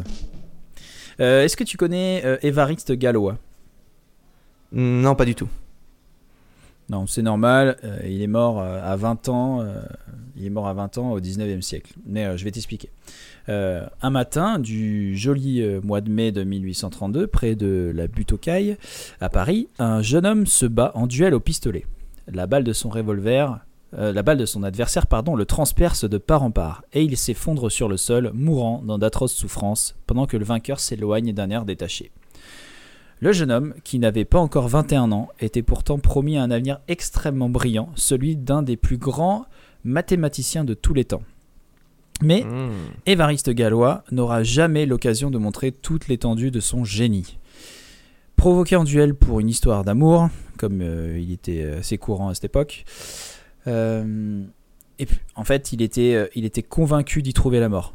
Il était sûr que c'est ce duel, il allait le perdre. Ah oui, c'était un en fait, ce jeune homme, bah, disons que l'honneur veut qu'il ne pouvait pas refuser, mais euh, a priori, au vu de son adversaire, il était sûr que c'est lui qui, allait- qui allait y passer. Mais en gros, c'était une impasse, quoi. L'honneur était trop, trop important, quoi. Euh, du coup, ce que le jeune homme fait, c'est qu'il passe toute la nuit précédente, euh, précédant la rencontre, à résumer fiévreusement ses idées euh, et découvertes mathématiques, griffonnant des centaines de pages, difficilement lisibles d'ailleurs, qui seront découvertes euh, et publiées 15 ans plus tard. Ces manuscrits constituent son héritage, une théorie des groupes qui allait non seulement changer la manière de voir les, les mathématiques qui prévalaient depuis 25 siècles, mais allait témoigner aussi de l'un des plus grands efforts d'abstraction jamais produits par un, es- un esprit humain. Et voici un petit exemple de la lettre qu'Évariste Galois adressa à son ami avant son duel. Je sens Paris, le 29 mai 1832. Non, non, c'est très simple. Mon cher ami, j'ai fait en analyse plusieurs choses nouvelles. Les unes concernant, euh, la, concernent la théorie des équations, les autres les fonctions intégrales. Dans la théorie des équations, j'ai cherché les conditions pour la, résoudre des, pour la résolution des équations par des radicaux. Cela m'a donné l'occasion d'approfondir cette théorie et de décrire toutes les transformations possibles d'une équation, même si elle n'est pas soluble par des radicaux. Tout cela sera trouvé ici dans trois mémoires. Mes principales méditations euh, depuis quelque temps étaient dirigées sur l'application à l'analyse transcendante de la théorie de l'ambiguïté. Mais je n'ai pas le temps et mes idées ne sont pas encore bien développées sur ce terrain qui est immense. Je me suis souvent hasardé dans ma vie à avancer des propositions dont je n'étais pas sûr. Mais tout ce que j'ai écrit là est depuis bientôt un an dans ma tête. Et il ne sera pas dans mon intérêt de m'exposer aux reproches que j'annonce des théorèmes euh, dont je n'ai euh, pas, une- je n'ai pas une preuve complète. Tu prieras publiquement Jacobi ou Gauss de donner leur avis, non sur la vérité, mais sur l'importance de ces théorèmes. Après cela, il se trouvera, j'espère, des gens qui trouveront leur profit à déchiffrer tout ce gâchis. Je t'embrasse avec effusion. Donc le Oh, gars, il ça c'est un bout de lettre. Ah ouais, c'est dingue Ouais, ça. mais tu savait as vu, mal, il, parle, il, parle, il parle pas du tout de son exécution. Il reste juste dans, en gros, mon ami, euh, voilà, j'aimerais que tu fasses ça pour moi. euh, C'est c'est beau quand même. Ah ouais. C'est beau, mais c'est triste. Mais c'est Ouais, beau. un petit peu triste. Ma deuxième histoire, ça va, va porter sur euh, Bourbaki. Je sais pas si tu connais Bourbaki. Mm, non, toujours pas. Alors là, je suis, je suis inculte là-dessus. Bourbaki, c'est le mathématicien qui n'existait pas. Mhm. En fait, euh, en plus d'être mathématicien, euh, un, un- un mathématicien pardon, ayant publié le plus d'articles sur les mathématiques, Nicolas Bourbaki est en- en- a une particularité, celle de ne pas exister. Ce nom cache en réalité une redoutable société secrète de mathématiciens, euh, et française, hein, euh, étudiants à l'école normale supérieure de Paris, qui souhaitaient fonder une association afin de rédiger un immense traité ayant pour but de clarifier les mathématiques. Non seulement ces étudiants voulaient remettre en cause les pratiques et méthodes d'enseignement imposées par leurs enseignants et mentors, mais ils souhaitaient euh, en fait une libre circulation des idées. La première Mmh, réunion cool. eut lieu en 1935, puis chaque année suivante. Il pensait alors que trois ans seraient suffisants pour mener l'entreprise à son terme, mais en 2014, l'œuvre se poursuit toujours. Ah, c'est se génial. poursuit toujours maintenant. Il y a d'ailleurs un, Oh. très bon, euh, un très bon épisode de la méthode scientifique euh, que vous pouvez retrouver en podcast qui parle de Nicolas Bourbaki. Et donc ça existe toujours. Trop cool. À chaque réunion, un sujet mathématique est évoqué. Quiconque trouve le- la première faille dans la théorie doit la présenter à la réunion suivante. Là, euh, il est lu et critiqué à son tour et ligne par ligne. N'importe qui peut l'interrompre par une question ou un commentaire. Une fois l'argument décortiqué, il est modifié puis réécrit et présenté à la réunion suivante, et ainsi de suite. Et une des Ah oui, règles donc c'est principales long. de la, de- ouais, une des règles principales de la Bourbaki est l'unanimité. Et comme tu dis, c'est long parce que le temps moyen pour chaque publication est entre 12 et entre 8 et 12 ans. Donc c'est très très approfondi. Donc Ah ouais. ainsi, l'immense œuvre du groupe, élément des mathématiques, publié sous le pseudonyme de N. Bourbaki pour Nicolas Bourbaki, est composé actuellement de 10 livres, finit par avoir donc une influence considérable sur euh, euh, l'enseignement et sur l'évolution des mathématiques du XXe siècle. L'œuvre étant inachevée, elle dote Nicolas Bourbaki d'une autre particularité, celle d'être immortel. Une des principales règles du groupe est aussi euh, une limite d'âge fixée à 50 ans, ce qui permet un renouvellement constant des générations. Cela permet aussi à ce bien, collectif de cumuler. Ouais, c'est génial. Ça permet aussi à ce collectif de cumuler les plus hautes récompenses en mathématiques et de totaliser no- notamment 5 médailles Field grâce à ces Ah membres ouais. connus Laurent Schwartz, Jean-Pierre Serre, Alexander Grothendieck, euh, Alain Cohn et Jean-Christophe Yokoz. Voilà. Trop bien. Et ça me fait vachement petite. penser au, au regroupement de, de littéraires qui se font passer pour une seule personne et en fait qui écrivent une œuvre euh, littéraire commune en se faisant passer pour un auteur. Donc c'est un, c'est un, un travail collectif sur plusieurs jours. Dans, par exemple, c'était Ouais. beaucoup fait euh, à Londres ou à Paris où les, les écrivains se réunissaient, écrivaient un livre ensemble. euh, dans un appartement euh, où chacun a un livre de leur côté et ils, ils mettaient ça sous un pseudonyme et je trouve ça trop cool comme, comme euh, façon de faire. Ouais, ouais, non, c'est top. Euh, maintenant, je, en fait, je t'ai dit trois histoires sur les mathématiques, mais c'est pas vrai. Ma troisième histoire, c'est pas sur les mathématiques, c'est sur la physique. Ma troisième, c'est justement, je vais te parler des micro-ondes de- du Big Bang. Ok, cool. Et c'est tout, c'est très très court, mais c'est c'est- c'est- c'est rigolo. En 1965, Arno Penzias et Robert Wilson s'efforcent de mettre en service une grande antenne de communication euh, des laboratoires Bell de Holmdel. Tout se déroule à merveille, en dehors de ce bruit de fond persistant, un sifflement connu, euh, continu, continu pardon, venant du ciel, capté par l'antenne. Irrités par ce bruit, euh, qui les empêche de commencer leurs travaux expérimentaux, les deux astronomes essayent d'en découvrir la cause. Pendant un an, ils vont démonter les circuits, les remonter, tester tous les systèmes électriques, vérifier les fils, les fiches. Ils vont même jusqu'à grimper dans l'antenne parabolique pour y gratter les fientes d'oiseaux susceptibles de causer des interférences. En désespoir de cause, ils finissent par contacter des scientifiques à Princeton qui leur expliquent alors qu'ils, euh, enfin, ce qu'ils ont trouvé, ce qu'ils ont trouvé malgré eux finalement. C'est des micro-ondes appartenant aux radiations cosmiques fossiles laissées par le Big Bang. Tellement Donc une cool. découverte fortuite mais sensationnelle qui vaudra aux deux chanceux le prix Nobel de physique en 78. Ah, alors que les terrible. chercheurs de Princeton Ouais, alors que les chercheurs de Princeton durent se contenter de remerciements pour avoir expliqué à Pienzas et Wilson la signification de leur découverte. c'est dingue, hein Ah, c'est drôle, c'est génial. Et du coup, c'est pour ça que ça me fait rire quand tu me parlais du coup des radiations du, du Big Bang parce que clairement euh, c'était en lien Bah, avec, c'est celle-ci, euh, ouais. Complètement. Ouais, Comme quoi le destin, hein, c'est merveilleux. avec, avec cette histoire-là quoi. Donc j'ai trouvé ça très Ah très drôle. Trop Voilà. cool. Euh, Est-ce que tu as terminé là? Euh, oui, j'ai terminé, ouais. Eh ben, écoute, j'avais un... Là, parce que là, je vois qu'on a du temps, c'est cool. Euh, j'ai... J'avais préparé euh, des petites histoires pour euh, les patrons. Et je me dis que je vais en prendre une et je vais te lire, je vais te dire une petite histoire pour les patrons qu'on va faire maintenant. Ça te va? Bah, bien sûr, ça me va. Alors, elle est, elle est vraiment cool. Et on va revenir un petit peu dans le thème Incredibilis, donc ça va faire du bien à- aux personnes à qui ça manquait. Euh, je vais te parler d'une femme. Qui ont mal au crâne. c'est vrai. Je vais te parler d'une femme ou plutôt d'un homme qui a sûrement inspiré la série Dr. Queen, femme médecin. Vous allez voir que c'est un petit peu particulier au début. J'aurais pu euh, en parler dans l'épisode spécial médecine tellement euh, cette femme ou cet homme est cool. Je vais te raconter l'histoire de James Berry qui est euh, la première femme officiellement euh, chirurgienne britannique. Alors, Ah, mais c'est drôle, que tu m'en parles. pourquoi? Bah parce qu'en fait, c'est une histoire que j'ai lue très récemment, euh, euh, l'histoire de James Miranda Berry. Exactement. Eh ben, tu sais que moi, cette histoire, ça faisait un moment que je l'avais. Je me disais, je vais en parler pendant l'épisode spécial médecine. Et après, je me suis dit, non, je vais la garder pour les Patreons. Donc c'est génial. Donc tu, tu la connais, mais bon, alors euh, tu, tu vas faire, Non, je- euh, tu ouais, vas faire comme si. J'ai juste lu euh, une petite, un petit résumé, donc je connais pas, je connais pas. Voilà. l'histoire.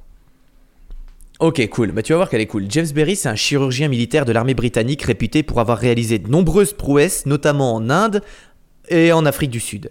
Si ses aptitudes à la médecine et particulièrement à la chirurgie ne sont pas remises en cause, on se pose aujourd'hui de nombreuses questions en ce qui concerne le sexe et le genre de James Berry. En fait, James est né et a été élevé en tant que fille, mais euh, elle s'est faite passer pour un homme pour entrer à l'université. Et elle a ensuite gardé le genre masculin jusqu'à la fin de sa vie. Donc pour respecter son choix, je dirais à partir de maintenant il plutôt que elle. Je suis assez d'accord pour dire qu'on n'en a rien à cirer du genre et du sexe de James Berry, mais ce mec a fait des choses vraiment cool. Il a soigné des humains, déjà c'est plutôt cool, et il en a même sauvé de la mort et il a apporté de nombreuses notions de médecine et d'hygiène en Afrique et en Asie, qui ont considérablement amélioré la qualité de vie de la population. Mais connaître les raisons pour lesquelles James Berry a souhaité changer de genre apporte un détail important à l'histoire de la chirurgie au Royaume-Uni. Euh, il naît en 1789 en tant que fille et il est élevé euh, comme tel par ses parents qui l'appellent Margaret Anne. Cependant, à l'âge d'entrer à l'université, James décide de changer de genre pour commencer la médecine et poursuivre une carrière de chirurgien. Il faut avoir des couilles et être un homme pour être médecin à l'époque. Et euh, c'est ce qui le bloque complètement. Alors, James a des couilles, mais ce n'est pas un homme, tu vas voir. Déjà, il coupe sa crinière rousse pour partir euh, complètement, pour changer complètement de genre du jour au lendemain. Euh, et à partir de là, il gardera toujours son identité masculine jusqu'à sa mort. Euh, le- D'ailleurs, à sa mort, le médecin chargé de faire le certificat de décès, qui s'appelle McKinnon, le déclare en tant qu'homme. Mais Sophia Bishop, la personne qui s'est occupée de préparer le corps du défunt, laisse entendre que James Berry était physiquement une femme.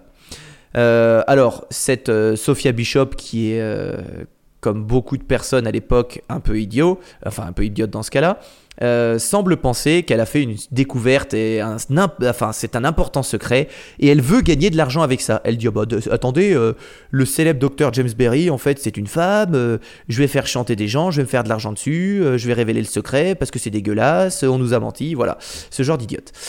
Bref, McKinnon, qui va pas se laisser faire, dira Ben, en fait, moi j'ai dit à cette personne, à Sophia Bishop, que j'étais très proche du docteur Berry tout au long de sa vie. Et euh, toutes les proches du docteur Berry sont morts, donc vous ne pourrez pas extorquer de l'argent de ce côté-là. Et puis il s'offusque. Parce que en même temps, c'est complètement dégueulasse d'essayer de faire chanter des gens au sujet de quelque chose qui a toute sa vie, euh, enfin, comment dire, euh, m'a marqué. T'imagines que toute ta vie, toi, t'essayes de cacher que t'es une femme pour pouvoir exercer un métier, et il y a des gens qui vont après ta mort euh, s'en servir pour se faire de l'argent sur le dos. Donc voilà, c'est un peu dégueulasse. Et le docteur McKinnon euh, dénonce complètement ça, et ce qui est vraiment cool. Alors, Et le karma. qui nous intéresse- dessus. ah bah, oh, elle s'est fait casser les deux jambes, c'est certain. Euh, ce qui nous intéresse, c'est plutôt de savoir si le changement de genre de James Berry est lié à la personnalité de l'homme qu'il ne, qui se reconnaissait comme appartenant au genre masculin et pas au genre féminin qu'on lui a assigné à la naissance, ou du simple fait que l'université était uniquement ouverte aux hommes, et en ce sens il s'agit d'un simple travestissement. Pour ne pas se plier au code de la société et pour pouvoir exercer le métier qui lui plaît, Margaret Anne, de naissance, a joué toute sa vie le rôle de James Berry, ce qui fait de James Berry le premier chirurgien britannique, et si on prend uniquement euh, le, le rôle de naissance, le genre de naissance, c'est donc Ouais. la première chirurgienne britannique. Alors, il n'existe malheureusement aucun écrit, laiss- aucun écrit laissé par James pour parler de ses intentions ou son ressenti, donc c'est difficile de trancher et on va pas se permettre de le faire. Cependant, James Berry figure au nom de Margaret dans l'œuvre The Dinner Party de Judy Chicago. Alors c'est assez connu, il s'agit d'une installation qui représente des, des convives autour d'une table et chaque convive représente une femme historique ou mythique. Donc euh, pour cette œuvre de Judy Chicago, euh, James Berry était représenté en tant que femme parce qu'elle l'interprétait dans le du côté elle s'est travestie en homme pour pouvoir devenir chirurgien. Et après elle l'est restée parce que c'était plus simple. Euh, mais revenons quand même sur la vie de ce grand médecin. James Berry est né à Cork d'un père commerçant qui s'appelait Jeremiah Buckley. Alors, son papa contracte très vite de très grosses dettes et finit par être emprisonné.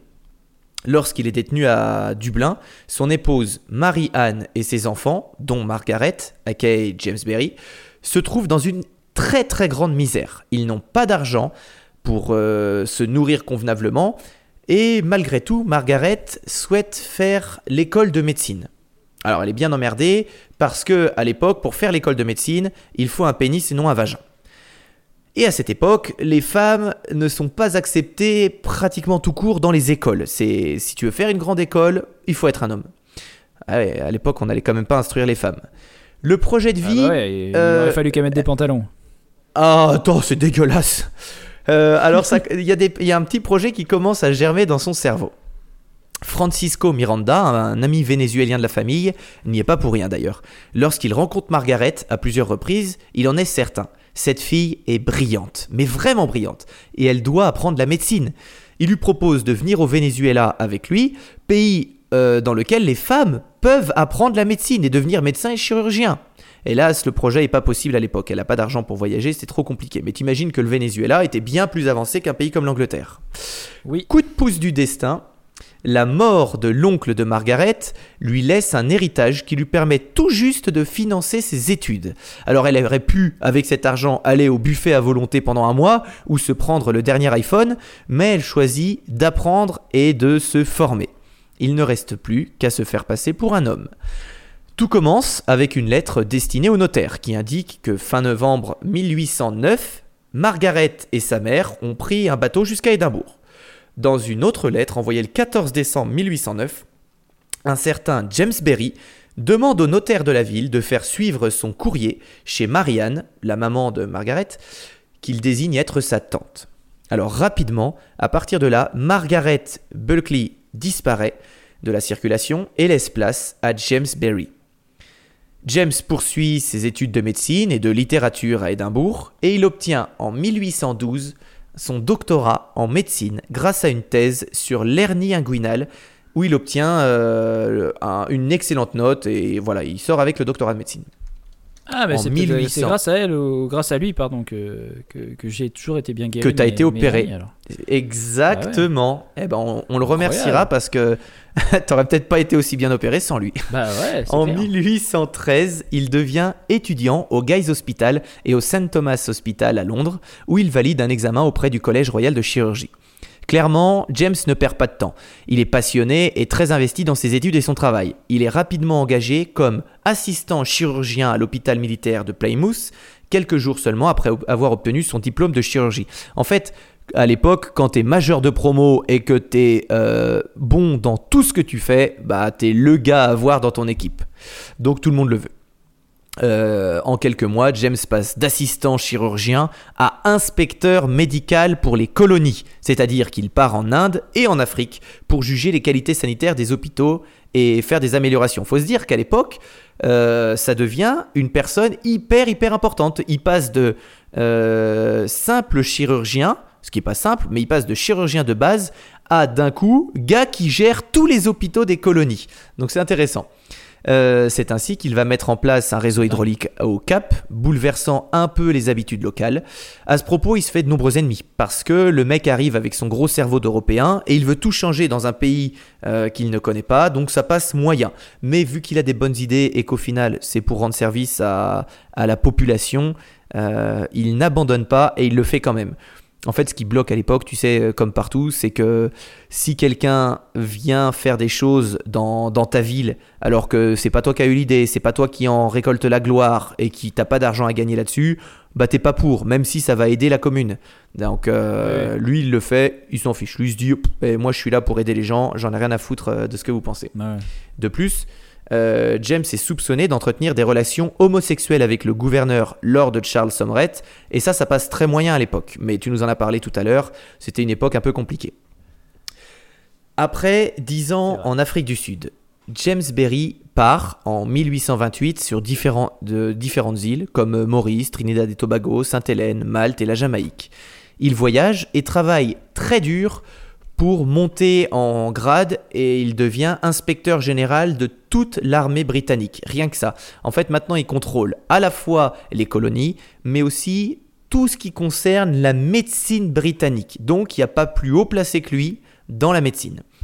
Une décennie plus tard, le médecin James Berry est envoyé dans les Indes occidentales où il pratique la médecine et là, euh, en fait, sa mission, c'est d'améliorer les conditions de vie des troupes. Donc, il faut bien se dire qu'avec son grade, son poste, il n'est pas obligé de faire ça. Mais il fait ça parce que c'est une période où il se dit, tiens, je pense que là-bas, je peux aider. Euh, tu sais, c'est comme actuellement, j'ai vu la semaine dernière la, la princesse de Suède, je crois, qui a une formation d'infirmière et qui a dit bah même si je suis princesse, je vais aller aider dans les hôpitaux. Ils ont besoin d'infirmières, donc j'y vais. Et la princesse de Suède actuellement fait les mêmes horaires qu'une infirmière. euh, parce qu'il y, y a besoin. Bah, James Berry, c'était exactement la même chose. Il n'était pas obligé de le faire, mais il l'a fait. Donc, euh, on le nomme officier principal médical parce que parce que c'est le plus gradé de- du pays, donc forcément c'est le plus gradé euh, dans les colonies. Ouais. Mais en 1845, il est touché par la fièvre jaune. Il retourne en Angleterre pour se soigner, mais détestant ne rien faire, à peine guéri, il repart à Malte pour 4 ans. Durant ces années, le travail de James est de limiter la propagation d'une épidémie de choléra, ce qu'il fait vraiment très bien, et en 1857, il est envoyé au Canada pour améliorer l'hygiène publique et particulièrement les soins aux lépreux. Il est de, enfin, il- c'est notamment celui qui aidera à diminuer l'épidémie de lèpre à l'époque. Donc, euh, donc Ah en ouais. fait, tout ce qu'a fait, ouais, tout ce qu'a fait ce gars, c'est génial. Durant sa carrière, notre médecin fait de grandes choses pour les pays qu'il visite, mais aussi pour la médecine en général. Les progrès portent surtout sur l'hygiène et l'éradication des médicaments miracles traditionnels qui tuent plus qu'ils ne soignent. En fait, il détestait euh, voir les remèdes des marabouts, enfin des, des, des charlatans qui disaient prends ce produit, ça va te soigner, alors qu'en fait, euh, il n'y avait rien de scientifique là-dedans, c'était juste pour se faire du fric. Lui, c'était vraiment le truc qui l'énervait le plus de jouer avec la vie des gens juste pour se faire de l'argent. Alors, Ouais. il pratique également ce qui semble être la première césarienne sur le continent africain, dont la femme et l'enfant sont sortis vivants. Et pour l'anecdote, les parents ont donné le nom de James Berry à leur gamin en hommage au médecin. Donc c'est cool. C'est stylé. Euh, ouais, James a... Ah bah c'est super. James a appris de nombreux actes chirurgicaux aux médecins locaux, donc la césarienne, et ses connaissances ont permis une baisse de la mortalité et une nette amélioration de l'hygiène dans les hôpitaux, mais aussi dans les prisons, les casernes et les autres collectivités. En fait, si on regarde, si tu veux pas euh, tout lire sur James Berry, il suffit de regarder ce chiffre. Partout où il est passé, euh, la, la mortalité a diminué et l'espérance de vie a augmenté. Donc tu te dis quand même, s'il n'y a pas plus gros impact que ça, partout où il est passé, dans les zones, dans les villages et tout, l'espérance de vie a augmenté. Donc euh, tu te dis, mais là, mais c'est, il nous en Ah, faut cool. plus des personnes comme ça. En ce qui concerne la qualité de vie des soldats, James Berry souhaite mettre euh, en avant l'alimentation des militaires. Euh, il fait installer des cuisines dans chaque camp afin que les soldats puissent avoir des repas frais et plus équilibrés. Et il euh, fait adopter une euh, loi qui est un peu marrante, c'est que dans chaque repas militaire, il devrait y avoir un fruit. Parce que c'est vrai qu'à l'époque, les militaires, c'était juste, ben, tu manges ta bouillie et puis euh, voilà. Et lui, il change tout ça. Il dit non, si on veut des hommes en bonne santé, ça commence par une bonne alimentation. Trop bien. Avance, hein. Malheureusement, ouais. Quand on dit que le cordonnier. Ah bah c'est ça, c'est c'est euh, une Instagrammeuse fit girl qui te dit quoi manger exactement. Euh, alors comme je disais, malheureusement, les cordonniers sont les plus mal chaussés. James Berry décède de la dysenterie le 25 juillet 1865. Alors auparavant, il laisse quelques instructions à propos de sa future dépouille. James refuse catégoriquement que son corps soit examiné après sa mort. Il veut être enterré avec ses vêtements qu'il porte le jour de sa mort. Euh, mais bon, si tu as bien suivi depuis le début, tu te rends compte que ses volontés n'ont pas été respectées et que le secret n'est pas parti dans sa tombe. Voilà. Mais bravo euh, et on, on rend un immense hommage à cet homme qui a su braver les limites de l'époque et qui a su choisir sa voie alors que c'était quand même très très compliqué à l'époque. Ah ouais, c'était sacrément compromis. ouais. Ouais, mais, mais voilà, ça, ça se termine bien et, et j'aime vraiment bien, j'aime vraiment bien cette histoire. Donc euh, désolé les Patreons, elle ne sera pas Ouais. que pour vous, mais vous en avez une très très bien qui arrive. Oui. Bon. Euh, c'est c'est l'heure des brèves?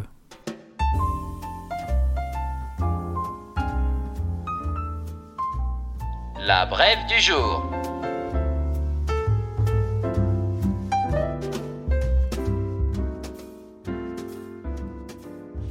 Alors mon cher Arthur, as-tu une petite brève? J'en ai trois. Ah, J'adore ça, j'adore quand ça commence comme ça. J'en ai pas une, j'en ai trois. Ok, cool. Je- je- je- je- J'en ai trois, ouais, normalement. Euh, D'ailleurs, c'est assez drôle parce que c'est euh, lié. euh, J'en ai deux qui sont liés à, à Edison. Ah, mais terrible. Alors, je commence. Euh, toi, t'en as des brèves? T'en as une? Je- Ouais, j'en ai une, ouais. Ok. Euh, là, on va revenir un peu sur l'invention, euh, l'invention du cinéma, parce que non, euh, les frères, les frères Lumière ne sont pas euh, réellement les inventeurs du cinéma. La sortie de l'usine Lumière date de 1895, mais Louis-Augustin Le Prince, un inventeur inconnu du grand public, enregistra un premier film en octobre 1888, euh, soit quand même 7 ans plus tôt. Un film qui s'appelle Une scène au jardin de Roundey. Euh, on y voit sa grand-mère vivante euh, en train de, enfin, en, en train d'évoluer, mais bon, le film ne dure que deux secondes, donc on n'a pas vraiment le temps de voir grand-chose, et euh, il y a 12 images par seconde. Mais c'est quand même Ah considéré ouais. aujourd'hui comme le premier film de l'histoire du cinéma. Cependant, si le prince a été complètement oublié depuis, c'est qu'il a mystérieusement disparu en septembre 1890 dans l'express Dijon-Paris. Malgré les recherches le long des voies, son corps ne fut jamais retrouvé. Une mystérieuse disparition qui suscita bien des controverses. Euh, on parla de suicide, de disparition volontaire, mais aussi d'un meurtre commandité par Edison.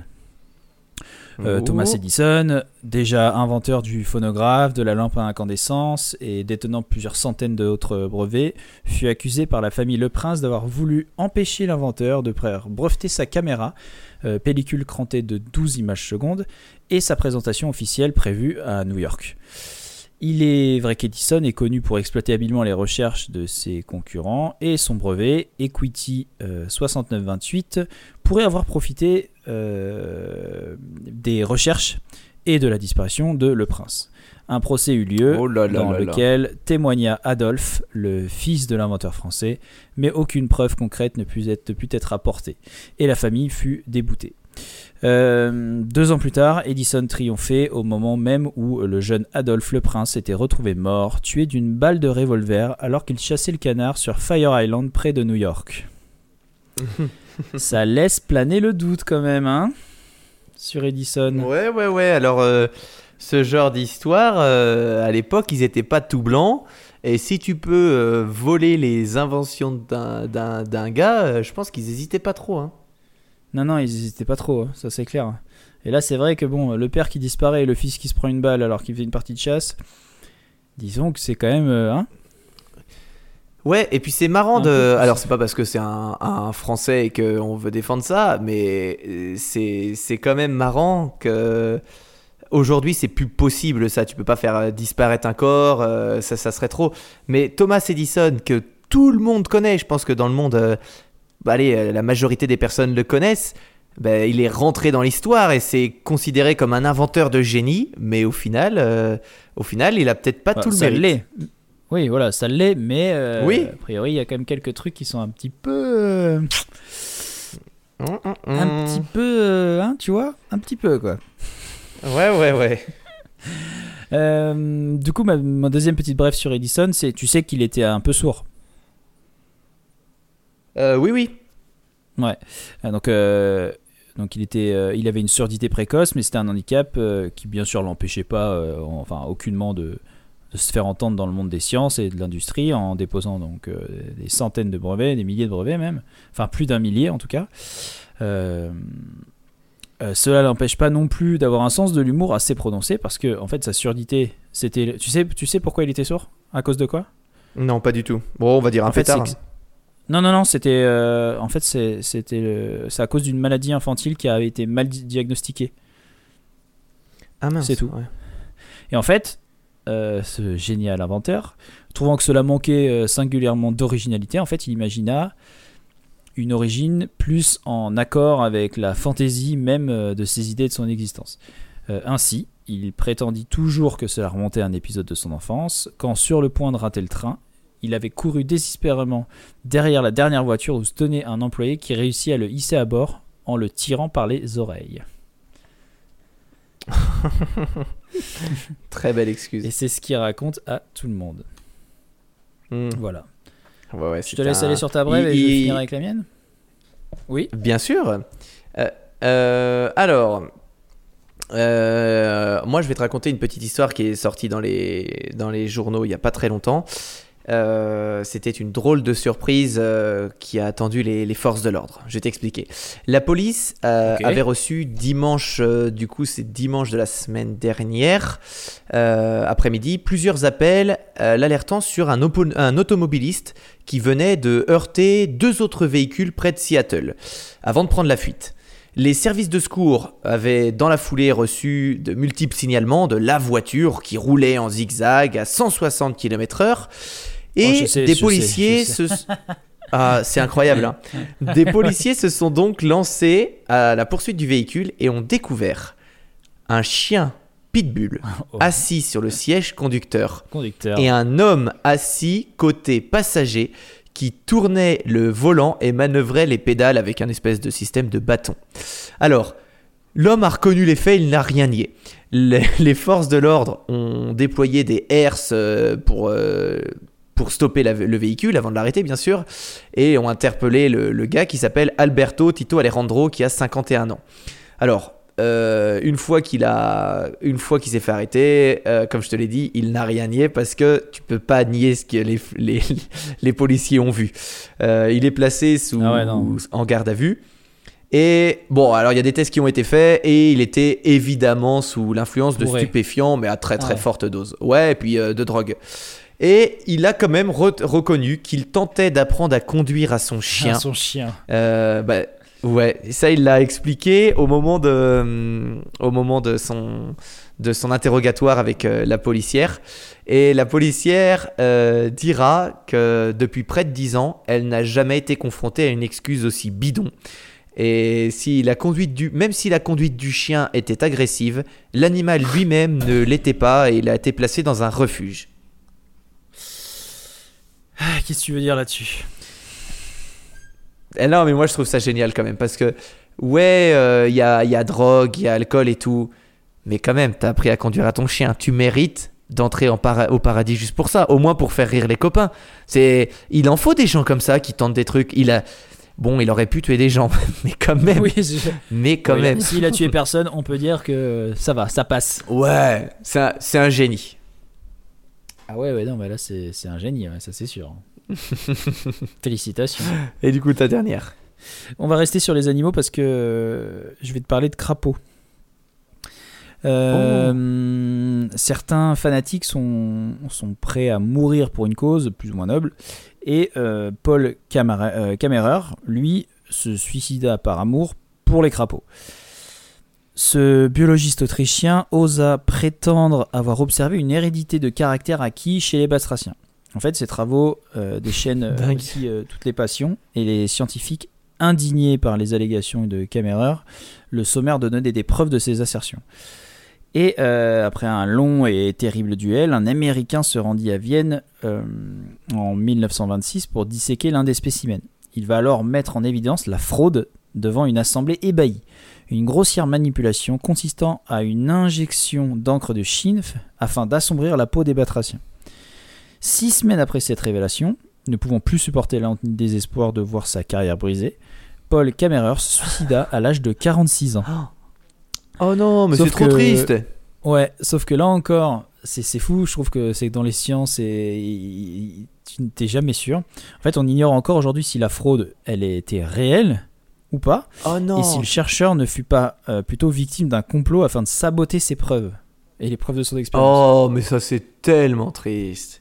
Eh mais ouais. vraiment, mais j'ai tellement de respect pour les scientifiques qui passent une vie. Je l'avais déjà dit, mais les, tu sais quand tu avais raconté cette histoire merveilleuse du de, hum, du cosmologiste qui était parti sur une île pour étudier euh, une éclipse. Oui, bah oui, oui, oui, bah bien sûr.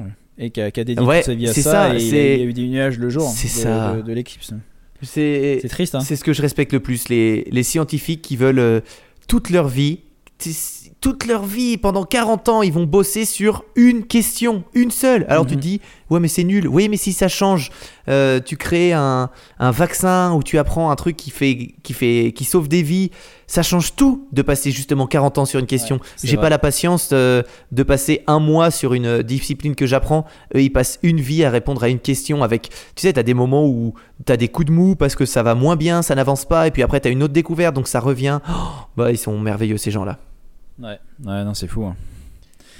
Enfin, voilà.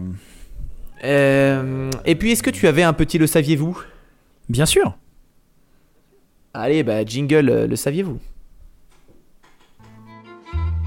Vous le savez, Hagrid. Vous le savez, nous savons, c'est d'accord, j'y sais, j'y pensais. Oh, Vous savez, les, les Occidentaux sont appréciés partout à condition qu'ils y mettent un peu du leur. Euh, bon. Euh, moi, je vais te parler, dans mon petit Le saviez-vous, euh, ça date de 1994. Est-ce que tu as déjà entendu parler de la bombe gay? Hmm, Non. Bombe gay, gay, hein, euh, voilà, c'est vraiment la bombe homosexuelle. hein. En fait, Ah oui, d'accord, je en pensais que c'était un, 94, un acronyme, mais d'accord. Non. Non, non, la bombe gay. gay. Euh, en 94, le Wright Laboratory, donc qui est le laboratoire de recherche de l'Air Force, a réclamé 7,5 millions de dollars pour développer une nouvelle arme. Donc il n'y a pas de suspense. Cette nouvelle arme, c'est la bombe gay. En fait, c'était une, euh, une arme chimique, non létale évidemment, composée d'un puissant aphrodisiaque destiné à être répandu sur les troupes adverses afin de provoquer un comportement homosexuel censé affecter le moral et la discipline des unités ennemies. Mais c'est génial, mais c'est génial. Mais comment, comment on n'a jamais entendu parler de cette info? Et tu vois, le fait, c'est, là, c'est pas faites l'amour, pas la guerre, c'est faites l'amour et la guerre.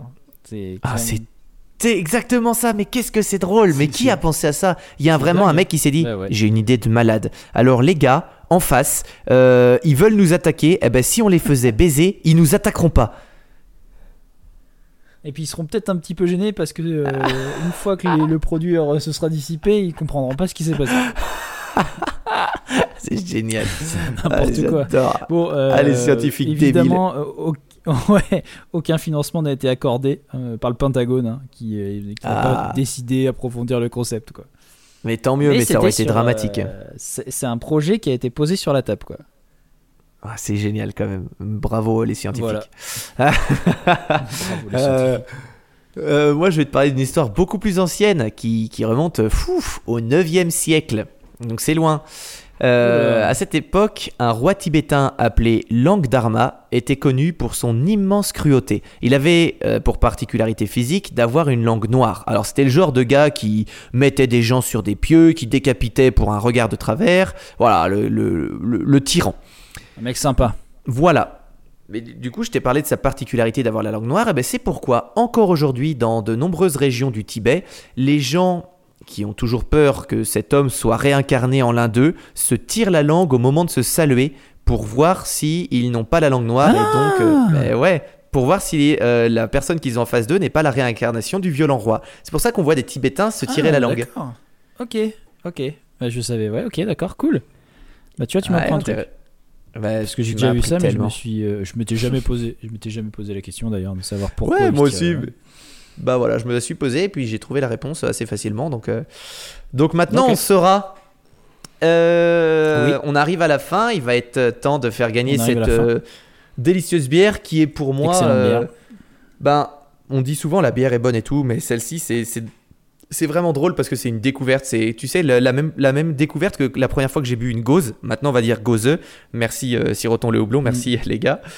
Mais, mais euh, la première fois que j'avais bu une gauzeux, je me disais, waouh, mais ça va changer toute ma vie. Je vais, avant, je buvais des Cronenbourg. Après, j'ai bu des IPA. euh, et puis après, des gauzeux. Et je me disais, mais c'est merveilleux la gauzeux. Et ben là, c'est une gauzeux IPA. Et bah, c'est encore une autre découverte. On rentre dans un autre univers. Ah c'est, vraiment très bon. Moi, ça me, ça me plaît bien aussi. Donc voilà, Euh, il y a un auditeur qui ou une auditrice qui repartira avec euh, avec cette euh, très belle canette en grand format. Et puis pour ça, je vais te demander de tirer un numéro hasard sur notre fichier commun. Je vais te prendre le 422. Alors 422. Hop, hop, hop, hop, hop, hop, hop, hop, hop, hop, hop. Ah tiens, c'est rigolo.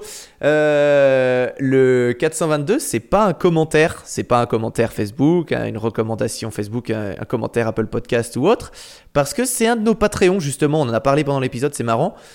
Euh, il faut savoir que quand vous nous soutenez sur Patreon, vous avez euh, plus de chances de gagner une euh, bière. Et c'est peut-être la première fois en plus qu'un Patreon gagne, je me souviens qu'un patron gagne. C'est la me souviens première fois, ouais. Ouais, c'est la première fois. Cool, parce que c'est vrai que euh, on rajoute votre nom plus dans la liste. Alors euh, pour certains paliers, c'est jusqu'à trois fois au lieu de une dans la liste.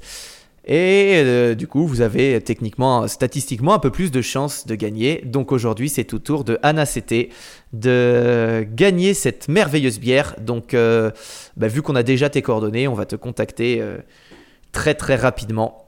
Et puis, puis voilà. Euh, Félicitations. Félicitations et dis-nous ce que tu en penses. Alors, euh, est-ce que tu as des, des petites choses à nous dire Euh, Allez, soyons fous, des choses à nous conseiller pour cette petite période ou des, des trucs à dire aux auditeurs, Arthur?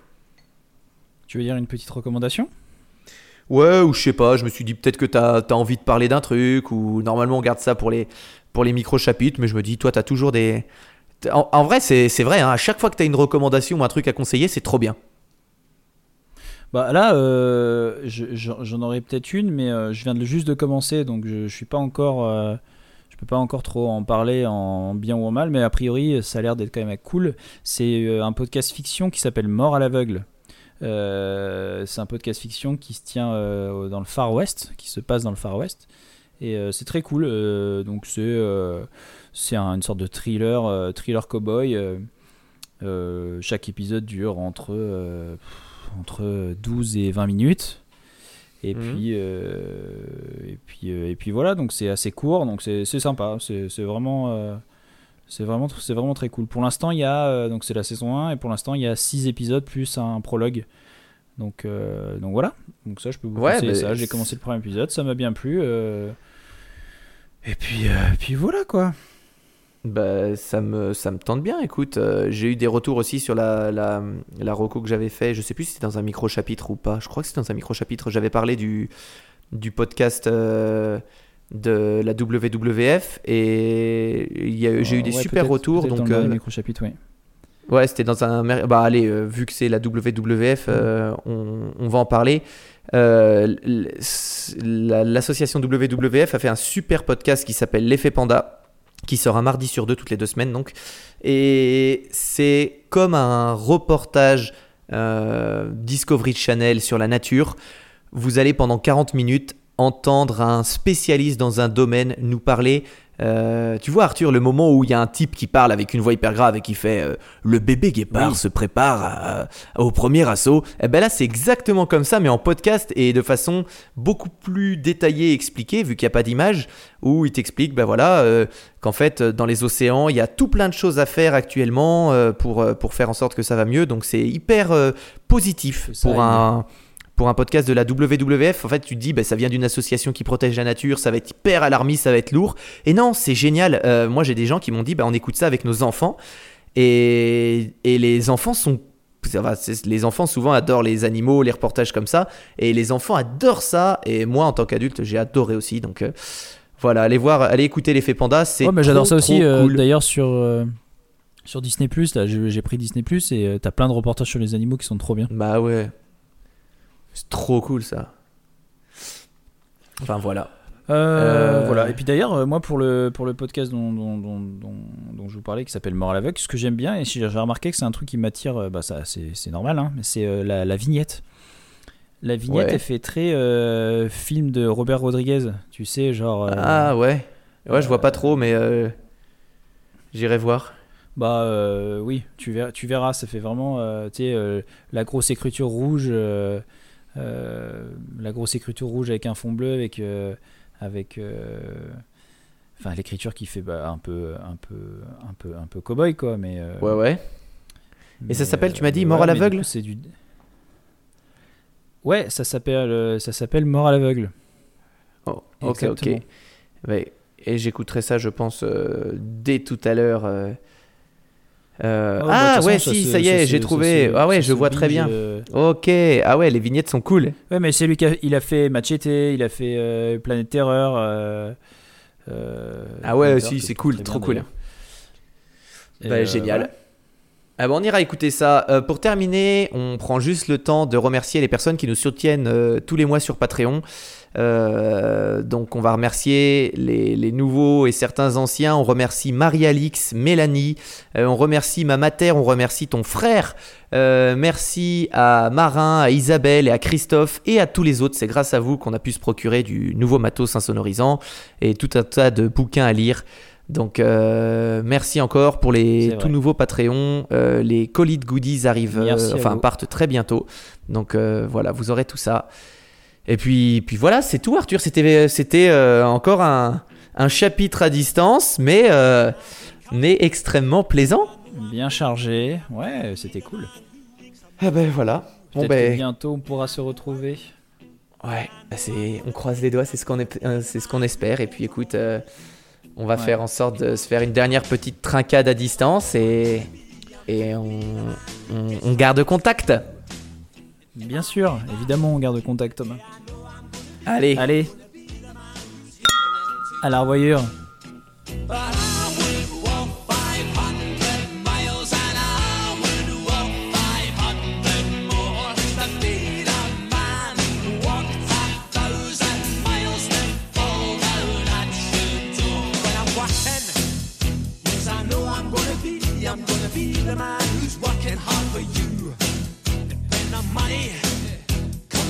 the work I do, I'll pass almost every penny on to you.